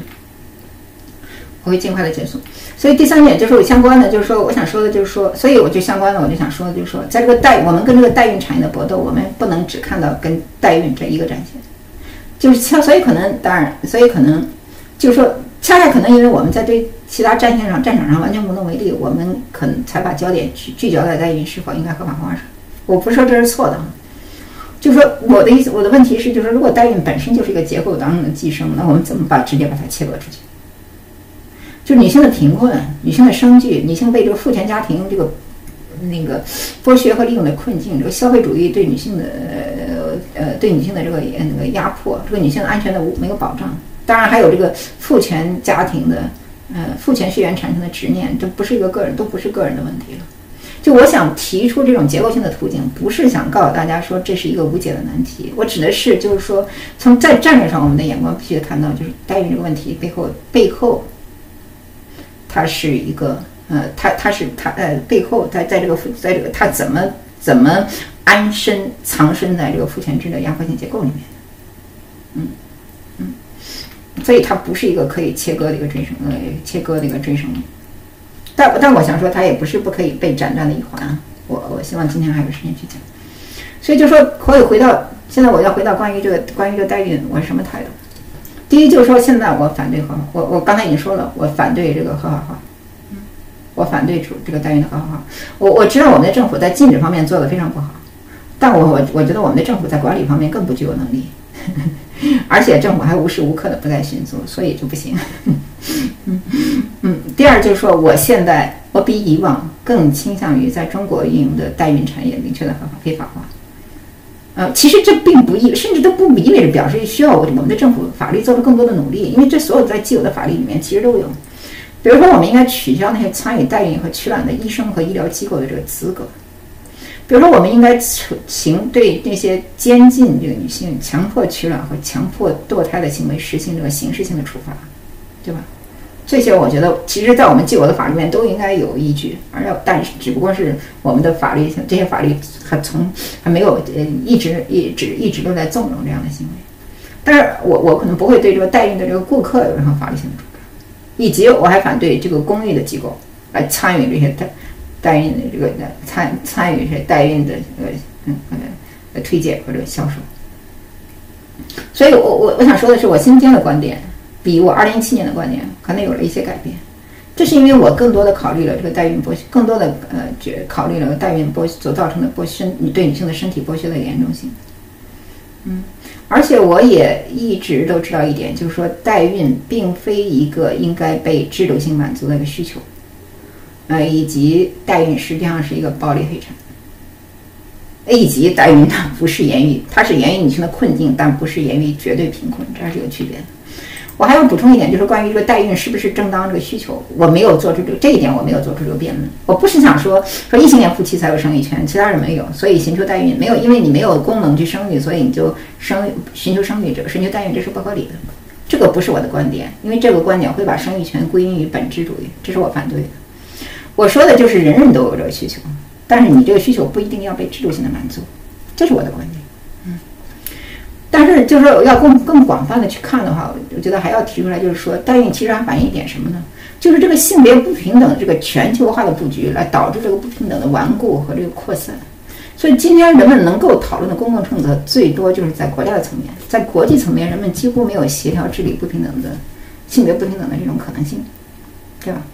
所以这也就导致了，就是这这也是导导导致，就是我们今天我们要是只是在一国之内。嗯，再去讨论代孕合法非法，其实这个也是个这这个这个这个也是非常困难或者有限的。所以就是我刚才说的这，我刚才说了这么多，好像最终我还是站到了反对代孕这一边，对吧？就是说，我想强调的是什么？就是，但是我想强调的是什么？在这个得出这个结论之前，我经历了一个这样一个漫长的一个过程。这个过程对女权主义，我觉得对女权主义来说是非常重要的。如果你要今天，如果如果我们的对话，如果你要说反对代孕，那我也要重新问你一遍，是为什么？我们不要就结论来对暗号。我我觉得我们要就这个过程来去仔细的讨论。就我不想让我们在这样一个过考讨论过程里面，这个珍贵的这个知识的一个产出来成为这个极化的集成品。我想通过这样的一个讨论过程来去扩大，而不是收窄我们对女权主义的理解和这个实践。所以最后我想回到我上面提出那个问题啊，最前就是说生育是不是注定了女性的弱势？所以当这个郑爽这样的特权的女性试图将这个生育功能这个廉价的转嫁出去的时候，我就想的就是能不能有这个女性生育的替代性的方案。比如说人造子宫，那现在我就意识到这这个思路其实是不对的，就不是生育造成的女性的弱势，而是生育作为这个弱势被定位和实践，并且被加入一个父权制的结构当中。就我要确信一点，就是说我刚才说在这个开头我讲了，我是个建构主义，这是一切都是我的讨论是基于建构主义的。就生育的弱势是一个非常深刻的一个性别的建构，这并不是指这个生育只是基于某种文化观念的错误的存在。嗯，不是这样的，这当然不是这个，也不是这个意思的。嗯，所以这回应从建构主义的角度来去回应这个生育造成女性弱势这个问题，它有几个不同的角度。一种是废奴主义的思想，嗯，就是退出女女性退出这个父权制，用他们的劳动退出退出他们对这个父权制的劳动的支持。我仍然看好这一点。今天中国的这个生育女性的生育意愿断崖式的下跌，这就说明在这个女性这个劳动退出这方面这一点上，它是有共识的。第二个就是说思路还有什么呢？就是说你可以提高这个药价啊。其实这个废奴主义的思想，其实它也有助于，也有助于倒逼和这个提高的药价，以及女性在其他所有领域里面的进步，都有助于提高这个生育的这个药价。第三个就是什么呢？就是让私生育生育不再是一个两性，不再是一个这样，不再成为一个这样已经被注定了结局的一个两性战争的战场。实际上，中国我觉得女性已经为此。发挥了很多的有很多的思想的创意，比如说有人说我的孩子只是借我的身体来到这个世界，这个孩子不是父权制的婚姻关系的一个从属品。比如说这个单身生育，呃，我觉得这其实都是一种都是一种思路了。嗯，还有一种思路就是，甚至就是让生育有没有可能成为一种女性的优势？哎，我我知道这目前的我知道这好像是这是很这是一个这这可能是个虚虚呃虚无缥缈的讨论，因为我知道在这个规范上规范性上，呃，在作为一个性别规范，目前的性别规范下，这还是做不到的。关于这一点，我就想说什么呢？就是说，在 Clubhouse 前一段时间很火爆的一个房间叫胡锡进后援会，给了我非常大的启发。在那个后，如果你听了那个后援会，里面有里面有很多的发言人，他们在讲述他们。对不起，我我希望这个呃腾讯会议的呃腾讯会议能够能够能够允许我接下来的举例，就是说。这个里面很多人，很那里面很多女性发言者都在模拟跟这个跟跟胡锡进发生性关系，甚至还有人声称他已经他们已经哦怀了胡锡进的这个私生子。我觉得这个非常有意思，是在哪儿呢？就是说这些这些这些女性，她们在起码在演公开，起码在这个表述的这个层表达的层面上，她们颠覆了性和生育的这个权既有的这个权利权利设置，性可以是对一个男性的羞辱。不受在这个在这个特定的在这个特在那个特定的环境下，在那个特定的议题下，性可以是对一个男性的羞辱，某一些男性的羞辱，不受男性控制的生育能力也可以可以是女性的优越的欢乐感的来源。我我觉得那个这个这个这个就他们所做他们他们所做的这种嗯 非常有趣的想象性的表述，嗯，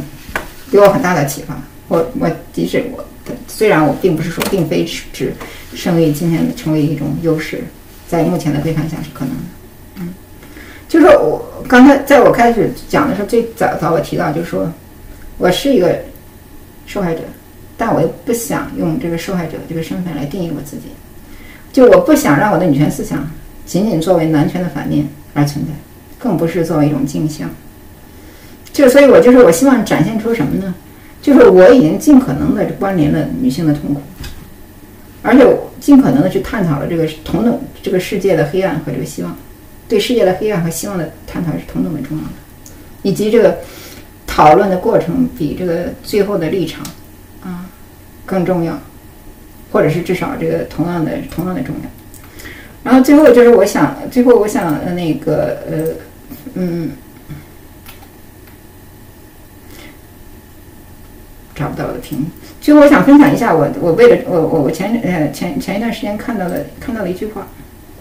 这句话就是说，在女性女人社会化的过程当中，创造女性气质是对心灵的残暴行为，在女人心中留下了对她们所受的压制的无限的憎恨。女人几乎没有什么方式来认识和表达她们遗留在心灵深处的这个愤怒。这是盖尔罗宾说的。我想，所以就这句话，我想说的是，愤怒非常重要。愤怒让我们相互认识和相互连接。愤怒也造成了我们的，嗯，思思考或这个表达的这种困境。但是我希望不只是愤怒，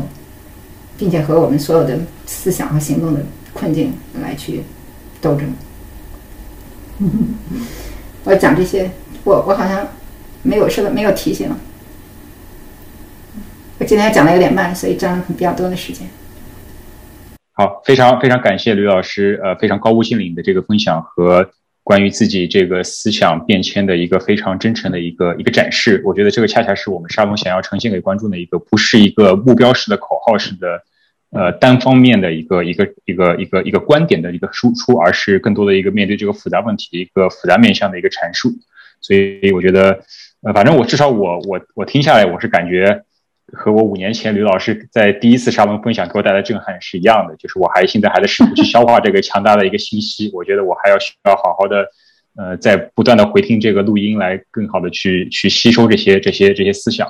呃，好，那我们进入这个问答环节，我先分享一下这个问答的题目。稍等，提问。好，第一个问题是，呃。如果未来医疗技术能够让男性也生育，或者说人造子宫技术能够完全将生育义务从女性身上剥离，那么女性的地位是会提高还是降低？不再被加强生育义务的女性是否终于能和男性平等，还是由于丧失了生育的稀有能力而导致失去父权社会议价的能力，从而进呃从而地位得到进一步的降低？这个当然就是我们这个假设性的。这些是一些家庭的讨论哈，所以可能我们就不需要去延展延展特别多，因为可能这个我们也比较缺乏这个实证。呃，就是我我当我认为这是一个解这是一个这当然是一个思路，虽然这个思路本身是本质是是还是本质主义的，对吧？就是这个思路还这个思路还是假设生育是弱势，所以这个生育就要转嫁给男性，这个就嗯这个所以这个问题就解决了。嗯，我我不反对这个一个思路，我只想指出这个思路其实还是基于本质主义的。我今天，我我我想我我还是想提出这个思路，就是生育到底，我要我觉得我们在这个之前要去思考，为什么生育本身就是个弱势。在我们想怎么把这个嗯怎么把这个义务把这个功能转给男人之前，我们在想这个生育它为什么是一个弱势。好的，好，谢谢刘老师。那么我们第二个问题，呃，如何看待这样一种说法？他说是在一篇呃微信公众号里提到的，是禁止代孕是剥夺了精英女性。同时保持职业和家庭发展的权利，然后他想问如何看待精英女性和代孕这两个阶层呃的潜在矛盾？嗯嗯，这个这个这个问题很有意思，我觉得就我觉得就是也可以可以我们可以去嗯补充一下啊，就是说这个职业和发展职女职精英女职业女性要保持这个事业和这个家庭的这个平衡，嗯嗯，这是这这这本身这这就是一个资资本主义迫害的一个结果，对吧？男人就没有这个职业和家庭迫害的这个这个平衡的这种需求，然后呢，这个然后这个资本主义就让这个职业女性就是必须在这个这个问题上，这个这个问题上只能选一边，然后就然后就只能去选择想把想把设想把自己的这个那个呃这个母职怎么去外包出去，外包出去。所以这个一个互害的社会是怎么形成的？是因为这个真正的一个这个这个压迫性的这个权利，它那个压迫性的权利，它已经给我们设定了这个只能互害的这个选项，对。嗯，所以，所以我可能从这个从这个角度来去，所以这就这个这个，所以从所以它就这个导让什么呢？就是说，不同阶级的女性，她因为她们现实性社会性别利益的冲突，就没有办法去联系起来，去对抗真对对抗和解和挑那个对抗这个父权制，并且重新为女性的生存来设一个不那么祸害的这个规则。嗯，对，嗯，我我只想去察觉这一点。对，嗯，好的，好的，谢谢刘老师。那么我们第三个问题是如何看待？呃 gay 的同性男同性恋的代孕需求。他说我坚决反对代孕，当当但是当别人问我这个问题时，我就不晓得怎么说了。我想他问的就是说，呃，就是男同性恋，呃，是否有代孕的呃这样一个合呃这个需求是否是合理的？我想这是他的问题。我我认为代呃，我认为男同性恋代孕的需求跟异性恋者代孕的需求没有什么区别。就没他们的需求的合法、合法、合法、合法的程度，就是正当程度，并没有什么区别，既没有什么，并没有，并那并不是因为你男同恋有，因为你是男同，你就有了更好、更高的代孕的理由，也不是因为你是男同，你就没有权利，就更比异性恋家庭更少理由、正当的理由去代孕。而且，当然，这是一个，这是一个前提。另外一个前提就是，另外一个就是说，其实这个，嗯，这个这个男同的代孕，其实在在中国的这个代孕市场上，其实各种虽然我们可能缺乏一个总体性的总体性的数字，但是各种不同的发现都告诉我们，其实这是个少，这是个极少数。所以在第一点，刚才我说的第一点前提下，我还想说，就是说我我觉得，我希望我们不要把这个代孕的话题变成一个反同的话题。嗯嗯。好的，好的，谢谢刘老师。那么下一个问题跟第二个问题有点，它是呃继续第二个问题，就是关于精英女性的这个代孕需求。他说，呃呃，请问老师如何看待性别问题与阶级问题？每次讨论女权和性别问题，总能看到有人说，实际上这是和资本家的阶级矛盾。呃，个人感觉呃不知，哎，哦，嗯，等一下啊，这个问题被跳下去。OK，对，是是在这里。呃，对，他说个人感觉不知如何应对这种说法。嗯，就我就我我能理解，就是说每就是人们那个总是就是那个人们总人们人们总认为这个阶级呃，就是呃有这个这个这个这个呃持有阶级视角的，持有一些 对不起，一些持有阶级视角的人，他们总是认为他们总是想把这个女权问题这化约到阶级问题。呃，这个是不可能成功的，因为女权问题之所以出现，就是因为阶级问题无法化越女性的女女无法化越化越女性，是吧？嗯，另外就是说，呃，这是这是一点，另外一个就是说，另外一个这个女权和女权和阶女性别和阶级的，作为一个我们很多时候我们是可以做一个比喻，相比喻，他们之间是有相互的比喻的，但是这个比喻其实也不是完全等值的，就是女我们讨论女权问题，我们讨论女权问题所使用的角度和分析方法，跟讨论性别的阶级问题使用的性别和阶级方法。有相似之处，但是是不会，但是是不会完全是一样的。我我我相我相信我们可能要需要去随时观察这两个角度是去是怎么样去交叉，但是这种交叉在我们的分析里面也不是简单的就把它加加起来就这么解决的，比较复杂。简单的说，对，嗯嗯，好的好的，谢谢刘老师。那么。下一个问题啊，它因为这它就随着投票顺序会有点变化，大家在给问题投票。好，那么下一个问题是，呃，讨论是不是应该合法化时，代孕和性工作有没有呃哪些地方可以类比，又有哪些地方不同？如果将代孕看作是一种劳动来讨论，是否对保护代孕妈妈的权利更有帮助？对这个呃代孕和性工作的这个对比，我我们也经常在各种讨论里面看到，不知道刘老师有没有什么呃评论？嗯，就是代孕和那个，我想呃代呃代孕和性工作，当然可以可以联系，就是有有一点有一个就是在这个大众话语里面的一点联系，就是人们都认为这个这个很多人都认为这个代孕它是跟性有关的哈。包括为什么代孕者的丈夫都都反对，非常不能够接受，因为他们认为这个代替别人生孩子是一种女性的这种失真。当然，实际上代孕它是跟性是，其实它的这个它这个这个这个过程跟性其实没什么特别大的关系，主要是生育，生育和性是有联系的，但是生育不是不是这个不是这个这个性。这从我觉得从女权主义角度来说，这两者为什么会被为什么会被类比？就是它反映的是什么呢？就是说，呃，就是什么？就是说说在这个就父权。女性怎么为生计所需、生计所需，用她们的身体来去卷入到这个父权、父权制的这个呃剥父权、父权制的剥削当中，而通过她们的身体来卷入这个父权制的剥削，你发现其实它是维持了这个，它有帮助了这个父权制的再生产。你知道，这是这，所以就是这个问，所以我指的是什么呢？就是说，因为他这种身体这个血肉性的减弱，你没办法轻，没办法叫停这个，没法轻易的叫停这个剥削，因为这是他们的这种，这是他们的这样的一个，他们这是他们的一个生计，而他们的这种，而他们的这种生计其实是就是这个是是对我代孕，它延续了这个父权制的延又延是一个延续的父权制的血缘。嗯，这是父权制的父权制，因为这因为利用女性的身体，反而又得又得以去得以去延续。我指的是在，尤其是在第一点上，就是你没有办法没有办法把这个问题简单的叫停，就是因为是没办法简单的叫停，就是因为它有这个里面它它有个困极度困境困境当中的这种生计，啊，困境的呃困境的。困境当中的生计，然后你也没有办法用这个自由选择这个角度来来角角度呃自由选择来解释来解决我们面对这个问题的时候痛苦，因为我们就都知道这绝对是我们知道我们知道这里面是有很严重的很非常严重的这样的一个呃这么一个剥削，但是就是说但是代当然代孕你必须就是代我觉得代孕在这个一个在这一个代孕的阶段里面，女性所遭遇的遭遇的这个呃遭遇的这个这个这个呃呃迫害，当然比这个性工作它要深重的多。嗯，因为呃，因呃，而且而且，就代孕现在在中国，其实还是完全是还是其实还所处在是一个是一个非常灰色的一个非常灰色的一个地非常灰色的一个一个地带啊！这真这个广告的铺天的啊，到底公呃公开到处都是，就是老所以，嗯，我我觉得所以就说为什么？但是所以就为什么就是像代孕和性工作这个问题，在女权在像性工作是否合法化，在女权主义当中是无穷无尽的被讨论的。我其实我不认为，很多时候人们。有一方认为这个问题已经有个结论了，但其实你发现另一方始终都没有被说服。我我指的是，就是说，对于，比如说性工作到底合法还是非法，还是是非罪化等等，你发现这个讨论在女权主义的社群里面始终都在，始终是都在这个继续的。就我我我我觉得我我也基基于中国的案例就有有有所参与。对我我我还是所以就是可能嗯。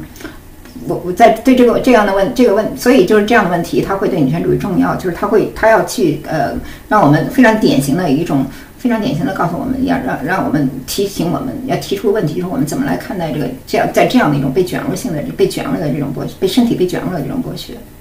所以还是那问题，就答案可能可可能不一定有这个马上就大家就要统一的或者单一的这个单一的这种答案，这个讨论就终止不了，一直都会继续下去。性工作的讨论合法化一直都在被争议啊，一在社社在社群里面也是一直也是一直都被争议的。这代孕当然是一种劳动，这怀孕就是一种劳动，就是你很多，这是我的观点呢，就是说很多人认为，就这我们这个主主流社会就认为怀孕就不是个劳动，就是轻而易举躺着躺着，你随手女性随手就完成，顺带的就完成了，不是这样的，对吧？怀孕是九个月无休、日夜无休的这种持续的劳动。就女性的就随时不是待着的，就是每天就是在忙着这个造造手造脚，对吧？这觉得这觉得这绝对这是一个劳动。当然，我承认，我认为不仅仅对待保护我，我不知道对我，但是我这个角度可能对于保护这个代孕母亲可能不一定特别有帮助，因为她跟因为代孕母亲遭受的这个剥削是非常深重的。但是对我们理解这个女性，理解这个其他其他一般的这个怀孕女性的那这个付出可能是有帮助的。嗯，代怀孕是一种无酬劳动，怀孕是一种没有被这个社远远没有没被这个社会无视和低估的这个女性的呃无酬劳动。嗯，好的，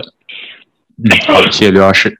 那么呃，下一个问题，呃，下一个问题有点长哈，我读一下。呃，资本永远在开拓呃新的前沿。当父权这种结构符合资本的利益时，他们合作；当这种结构开始阻挡资本的获利时，他们引号解约。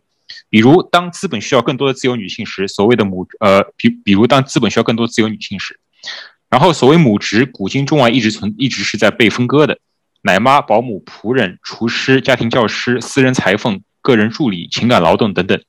父权下的母职被资本分割出售，资本在未来的某段时期是否会成为女性解放的助力？这个这个观点很有，这个观点挺有意思。只不过呃，所以呃，就是，但是我回到这个问题，我觉得，呃，可能答案，我我我相信提问的人跟我一样，可能也不会认，也会认为这可能不是一个单一的答案。我看中的是什么？这个女人是一直都在这个搏斗。我看中的是女人有有一直都是搏斗，没有就不会不会女人不会有一个被承诺的一个光明的道路。嗯，而这跟所有每个每个呃，跟这所有的这些社会的主导力量之间都是一个搏斗的关系。我我不是我的，在这个搏斗可能是残酷的，有些女性会会会会会失败或者牺牲，有些女性会会会会获益，非会获益。我所看，我觉得我们要看到不同的女性在这个，我们要看到不同的呃不同女不同女人在中间的这个处境。嗯嗯嗯，好的，好，谢谢刘老师。那么下一个问题啊，很简短，他是想哎啊，我们先看这个啊，呃，请问吕平老师如何看待世界范围内生育率的下降与女性生育意愿降低？这是否可能带来新世界？呃，世界的新的格局？我其实不太清楚这个世界范围内生育率是否这个下降，因为我知道，就是比如像在非洲国家，它的生育率还是很高的，嗯，然后这个中国这个生育率下降的趋势其实也刚出现，这个刚出现这个不久哈，所以我我我我其实没有那么大眼光能看到这个，能看到这个，能看到这个世界。我看到就是在在中国，它绝对引起了一个父权制的一个危机。从这一点上来说，呃，从这一点上来说，我我我不敢我不敢说我乐见其成哈。嗯，我觉得这是一个，我我至少我觉得这个呃我我我觉得父权，起码我我觉得这个危机所危机是个敲了个警钟，对吧？然后就是我我我也想看到，就是说那个呃这个危机怎么来去倒逼我们的倒逼这个父呃第一就怎么来倒逼我们的父权制有没有可能对女性做出一些让步？迄今为止，我们的国家在这个因为为了缓解生育，为了提高生育率，对女性做出这个政策性的怀柔是非常非常非常有限的。是极度有限的，但是也不是没有。比如说，我曾经注意过，中国终于开始尝试这个这个硬膜外麻醉，这个嗯那个分娩无痛分娩了。这么多年都没有尝试，这么多年这么就这个技术都没有被普及，终于现在中国就开始这个这个卫生部开始，呃卫卫生呃卫健委开始考虑了，真是造福，真是感恩啊！你可能我我觉得这这种政策就跟女性的生育生育意愿太低有关系，所以我觉得可以，我们看可有没有可能去。我我我看我我我觉得我们可以作为行动主义者，我们可以去设想，在这种情况下，我们有可能有没有可能通过女性的生命来去倒逼这个一些对这个女政府对这个女性权利的这个呃这个这个这个这个这个让步？嗯，对，嗯对。好的，好，谢谢刘老师。那么下一个问题，呃，怎么把生育这种与生俱来的性别生理差异放入到建构主义的框架中？对，嗯，怎么进一步的解释呢？我觉得是这样，这个其实，呃，我我觉得这么解释，这么解释吧，就是说这个什么心理，什么性别，什么性生理差异对于性别不平等是有作用的，什么生理差异对性别不平等是没有作用的，以及起什么作用，其实这个都是建构性的。这个这个我不知道这样说能不能够理解，不是说男女有，不是说男女有别，这个这个有有那个那个那个比有别，这个什么是区别？就和这个这个区别的功能，就都已经被注定了。其实不是，其实不是这样的。男人和女人的区别可能还有很还有很多其他的，但很多那些可能并没有被如此严重的来去呃构构结呃结构这个性别性别不平等。嗯，这是我这是我现在这这是我我我现在一种思路了，其实我还在思考。呃，他想呃想请您能否再呃再详细的解释一下，为什么人造子宫是一个错误的思路？啊，人造子宫不是一个错误的思路。其实我我现在也就是还没有也没有放弃这样的一个思路，但是我就意识到这是基于刚才我说的，就是说这个生育是个负担，所以就要把它转嫁出去。但是我的问题就在于生育它为什么会成为一个弱势，为什么会成为一个负担？这是我这是我现在想问的。对我我觉得仍然可以有这方面的探讨，但是这个这个方面的探讨就是其实还是基于一个本质主本质主义。本质主义的基于什么呢？就是这个这个功能是注定是弱势。我觉得其实不是，可能不是。好，谢谢。那么下一个问题，呃，反对代孕合法化，就让女性少了一种从困境解放的可能性。呃，我觉得，呃，他想问老师，您怎么看待这个观点？嗯，我我觉得是，我觉得就是，当然这里边有一个缺少了一个呃这个分类哈，就是是让哪些女性从这个困境当中解放。我想指出一点，就是说那个对于那些从事代孕的女性来说，想让她们通过这种通过这个代孕来摆脱这个困境，这其实是几乎不可能的。打工人永远都是打工人，对吧？我们就说打工人通过打工是不可能摆脱困境，这个我们是能够理解。那我们怎么就是说代孕，它怎么能够让这个女性摆脱困境？这些代孕它只是为了让，只能够它所做的工，就是是代孕和打工一样，可能比拟不伦哈。它只能够让这些受压迫的人在这个在这个仍然在这个社会底层，他维持他这个最艰辛的生存的，你知道吗？他让他的生存可以延续下去，但是无法摆脱他的无法摆脱的是不可能摆脱他的生存的困境的。这个我们，我我觉得这个我们都能理解吧？你想他那谁能够通过代孕过上一个白领的生活？这是不可能的，只能让他在他那个极在他那个艰困的生活里面，那个暂时性的好过一点。嗯嗯，你如果如果人们今天的中国，如果如果人们上十万块钱这种等级就能改变人一个人的命运，那这对这个社会的残酷，可能两个人你你看法也可能很天真啊。这是一种，就是说这，所以我觉得就是你像代孕。会让他们在呃是不可能让这个代孕的女性来来去来去解放的，这太廉这太便宜了，对吧？对，至于就是说是不是能够让这些那个那那那解放的是解放的解放的是是是是谁？是那些这里可能指的是那些就是像简单说的那些精英女性，在一定的年龄无法从事，嗯，就无法从事那个生育，嗯，无法无法无法履行这个生育的功能，然后把这个生育功能去生育功能转嫁给转嫁给这个别人哈，这很难成为一个解放。这可能很难成为一个，这很难可能成为一个解放，因为我会认为这种这本来就是一个额外的福利，而这个府外外的福利是基于他们的特权。嗯，好，好，嗯，好的，谢谢刘老师。那么下一个问题是如何看待婚姻中的生育是依靠一种合法的代孕的这种观点？我我觉得我们对这个女性的不同的困境要有要有一个分析性的态度。如果我们把所有的女性的困境都贴上一个同样的，都呃都都做做都打成一个同样的比喻，那我们这就也就没有分析了，我们就无法识，我们也就没法实行，没法识别这个父权制的这个结构的陷阱了。我我想我这说明白我的意思，嗯嗯，好，谢谢刘老师。那么下一个问题是，代孕在法治也呃（括号高福利国家）是否可以被合法化？这现在发生，现在这恰恰相反，恰恰就是在这个高福利国家里面，商业化代孕是被禁止的，对吧？在欧，在在在在那个欧盟国家，那个代孕是代孕是，在我所知的欧盟国家，代孕是代孕是非和和商业代孕是不允许的。发达国家里面，我所知的唯一部分的允许代孕合法化的，也不是所有的州，是美国这个超级资本主义的国家是不一样。所以，所以代孕跟这个福利国家，它是其实是应该说是矛盾的。为什么？就是所以，所以从这一点上，你就可以看，嗯，OK，所以就从这一点你可以看出，这个代孕它其实它是跟不平等它有关系，因为在美国它是发达国家里面可能是最不平等的国家之一。嗯，好，是，谢谢刘老师。下一个问题，呃，想请问吕平老师，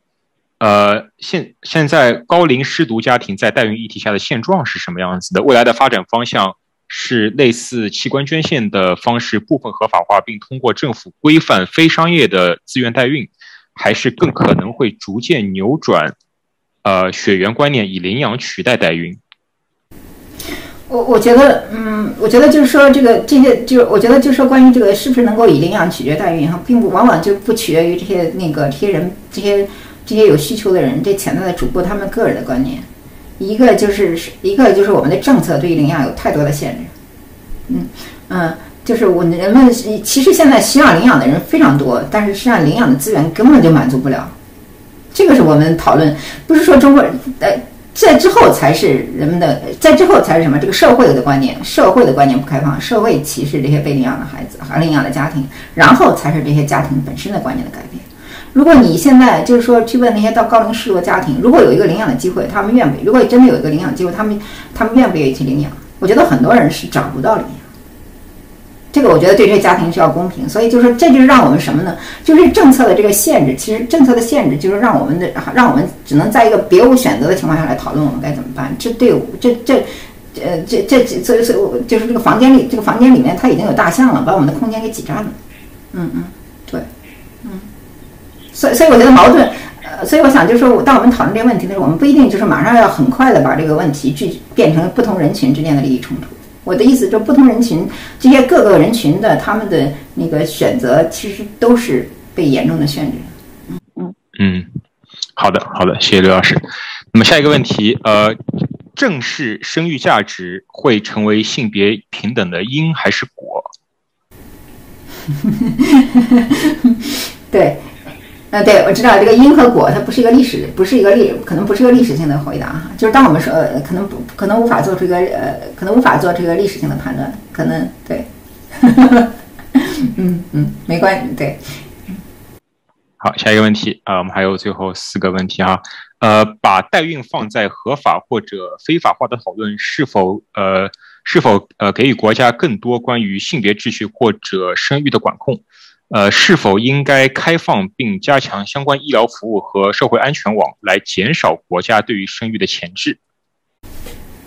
这牵扯到就是我们怎么来去理解我们这个国家的这个实行的公共政策的一种常见的一种套路，就是说，这个我们这个国家就是说，往往是就是嗯，把很多那个人们的行为的置于置于一个非法和合法之间的灰色地带。其实是有意识的把人们的行为置于一个合法、非法、非法之间的灰色的地带。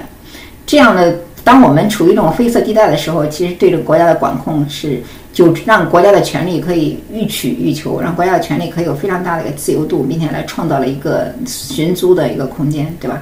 所以从这个角，我指的是这些产业的灰色性。灰色性，它真正的真正的这个获益获益者在哪儿？我这个这个这个我们都是可以，是我们可以是我们可以体会到，是我们可以体会到的。而这因此再来带来的这些所有这些，因为争议这些不同的问题，争议这些不同的争议不同的问题，因为在这个在这个行在这个领域里面，权利没有保障，人们所受到那些伤害，这个确实是确实呃是是是没有被关是没有被关是没有被公共性的。没有被公共性的关公共性的关照的，对，嗯，所所以就是，所以当然就是，我觉得就是，呃，从如果说是从生育这个角，这个这个一个大的问题来看，当然是应该国家是应该退出这个这样一个强力的管强力的这样的一个管控，嗯，不过这个问题可能主要应该放在就是我们是否应该，比如说开放三胎或者完全完全开放生育那样的一个角度来说。至于这代孕，它跟一般的生育它有联系，但是又不一样。嗯。好，谢谢。下一个问题，呃，能否畅想在未来，呃，在一个理想的社会生育这种，呃，在一个理想的社会生育这种特殊的劳动，应该以何种方式被公平的估值？嗯。就是我觉得这是一个，就像我刚才不断说的，其实这是一个，这是一个，这是个难，这真的是一个难题，可能也是为什么就是这个女权是也是一个真的是个女权主义的纠结。我现在想说的就是说我反对的是什么呢？我反对的其实我比较反对，就是说刚才我提到一个例子，就是传统的性别分工哈，解决传统性别分工两个思路，一个就是让女人做男人的事情，男人也做女人的事情，另外一个就是让女人仍然留在传统性别分工里面，但是对女人比较好的补偿，这就是所谓的承认家务劳动的价值。我现在很反，我现在认为这后一个思路，其实在我的感觉，我认为是不会成功的。家务劳动的，只要你这个家务劳动，只要你这个劳动是女性的在劳动，这个劳动一定是会被贬值，无法改变，这没有办法改变。对，这没有办法改变，除非你就解放这个，除非你把这个劳动的这个性别的标签、女性的标签这个去掉，这才，然后这才这才有可能。所以我就是，所以就是我像另外一些女权主义者，他非常反对给这个家庭、给这个母亲、这个母亲通过这个补贴的这种这种行为。我不是说反对这种行为，认为这个不是一个，这这绝对不是一个，不能是一个，不能是依依赖，这作为一个单一的一个政策、单一的一个政策的单一的一个政政策的一个呃单一的政策的一个设置。但是具体的生育、生育这个呃，生育这个这个这个这个这个呃这个这生育的这个估值，生育的这个估值，且估呃这个这个这个估值，就是说，嗯嗯，我刚才提了，我现在不是没有一个简单的方案，就刚才我提到了，就是有几个不同的思路，一个就是废奴主义的思路，废奴主义的思路就是取消、退出、不生育，然后用不生育来去倒逼来对价，对吧？我可能想到的就是这些。我我我我我我我我我欢迎大家的观点，我会进，我也会，我我可能我我觉得我我觉得这是非常重要的问题。嗯嗯嗯，好的好的，谢谢刘老师。那么我们这里还有三个问题，要我们就呃以这三个问题结束，我们之后不再接受新的问题了，然后我们可以移步到 Clubhouse 来进行后续的讨论。呃，那么下一个问题是，生育成为一种强势后的社会会是什么样子？嗯，这个呃。我们可以一起想象，但我现在其实也不是特别有答案。对，嗯，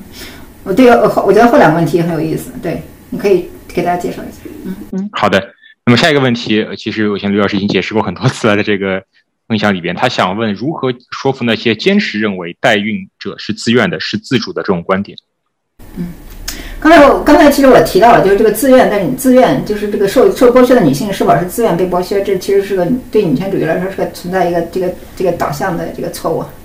导向的这个错误哈。这是我刚才已经讲到了。另外，现在我还想提供另外一种角度，就是我就是说这种自愿、自主和非自愿、非主、非自主，这其实还是一个这我我们可以从这个角度理解，这其实还是一个二元论的观点，对吧？有人是自愿的，有人是非自愿的。优越的女性是自愿的，不优越的女性是是是是是不自愿的，这是一种观点。还有一种观点就是认为，她们既然是不受剥削，她们就是不自愿的。总而言之，就是说是用自愿和不自愿的二元来看的。其实我你可以发现，就是说我们这些女性跟那些受压迫的女性之间，她也没有截然的区分。就像一就像边缘的中产女性也会暴被被暴力取暖一样，女性的困境可能不是一个呃。解放不解放，呃，那个受剥削或者不受解放的解，呃，不受不受剥削这样的一个划分，女性的遭遇其实都是在这个暴力体系下的一个过渡性的光谱。我觉得，如果说我们用这种光谱来看女性的不同位置上的不同的女性的命运，可能又更有助于我们把这些女性的命运联系起来、连接起来。嗯，好的，谢谢刘老师。那么，嗯，好，我们最后一个问题，呃，和之前一个问题类似哈，他想问，在代孕中，代孕母亲她有一定程度上的自我意识吗？还是说他们的所谓的引号打引号的自愿，全是父权制或者消费主义下的不不自知的自愿？这样是否会会把女性放在一个永恒的受害者的身份视角上，而不利于女性的发展？嗯，我我明白这个意思，就是我我觉得就是我我觉得受害哈，就从这个女性的受害的这个角度来去发言，这个就可能是女权主义者永远都不会放弃的一个立场，对吧？呃，这也是我女权主义的这个这个父自我这个父权的这个和这个正当论述和这个行动正当性的这个正当性的这个来源，因为女性的受害还没有被更还其实还远远没有被充分的认识到，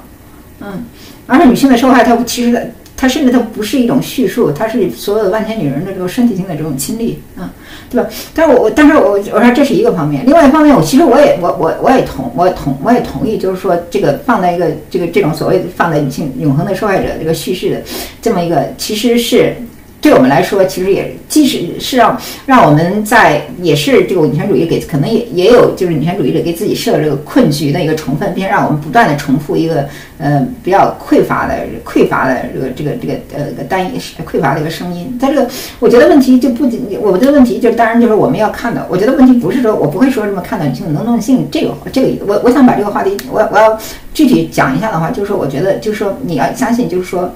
每个第一就是每个女人她都在挣，所有的没有百分之百的受害者，所有的女性都在挣扎，每个人都在挣扎，嗯，每个人都在挣扎，这是第一个。另外就是不同的女人她有不同的政治，在这个不同的女人的挣扎形成了不同的构成了不同的性别的政治。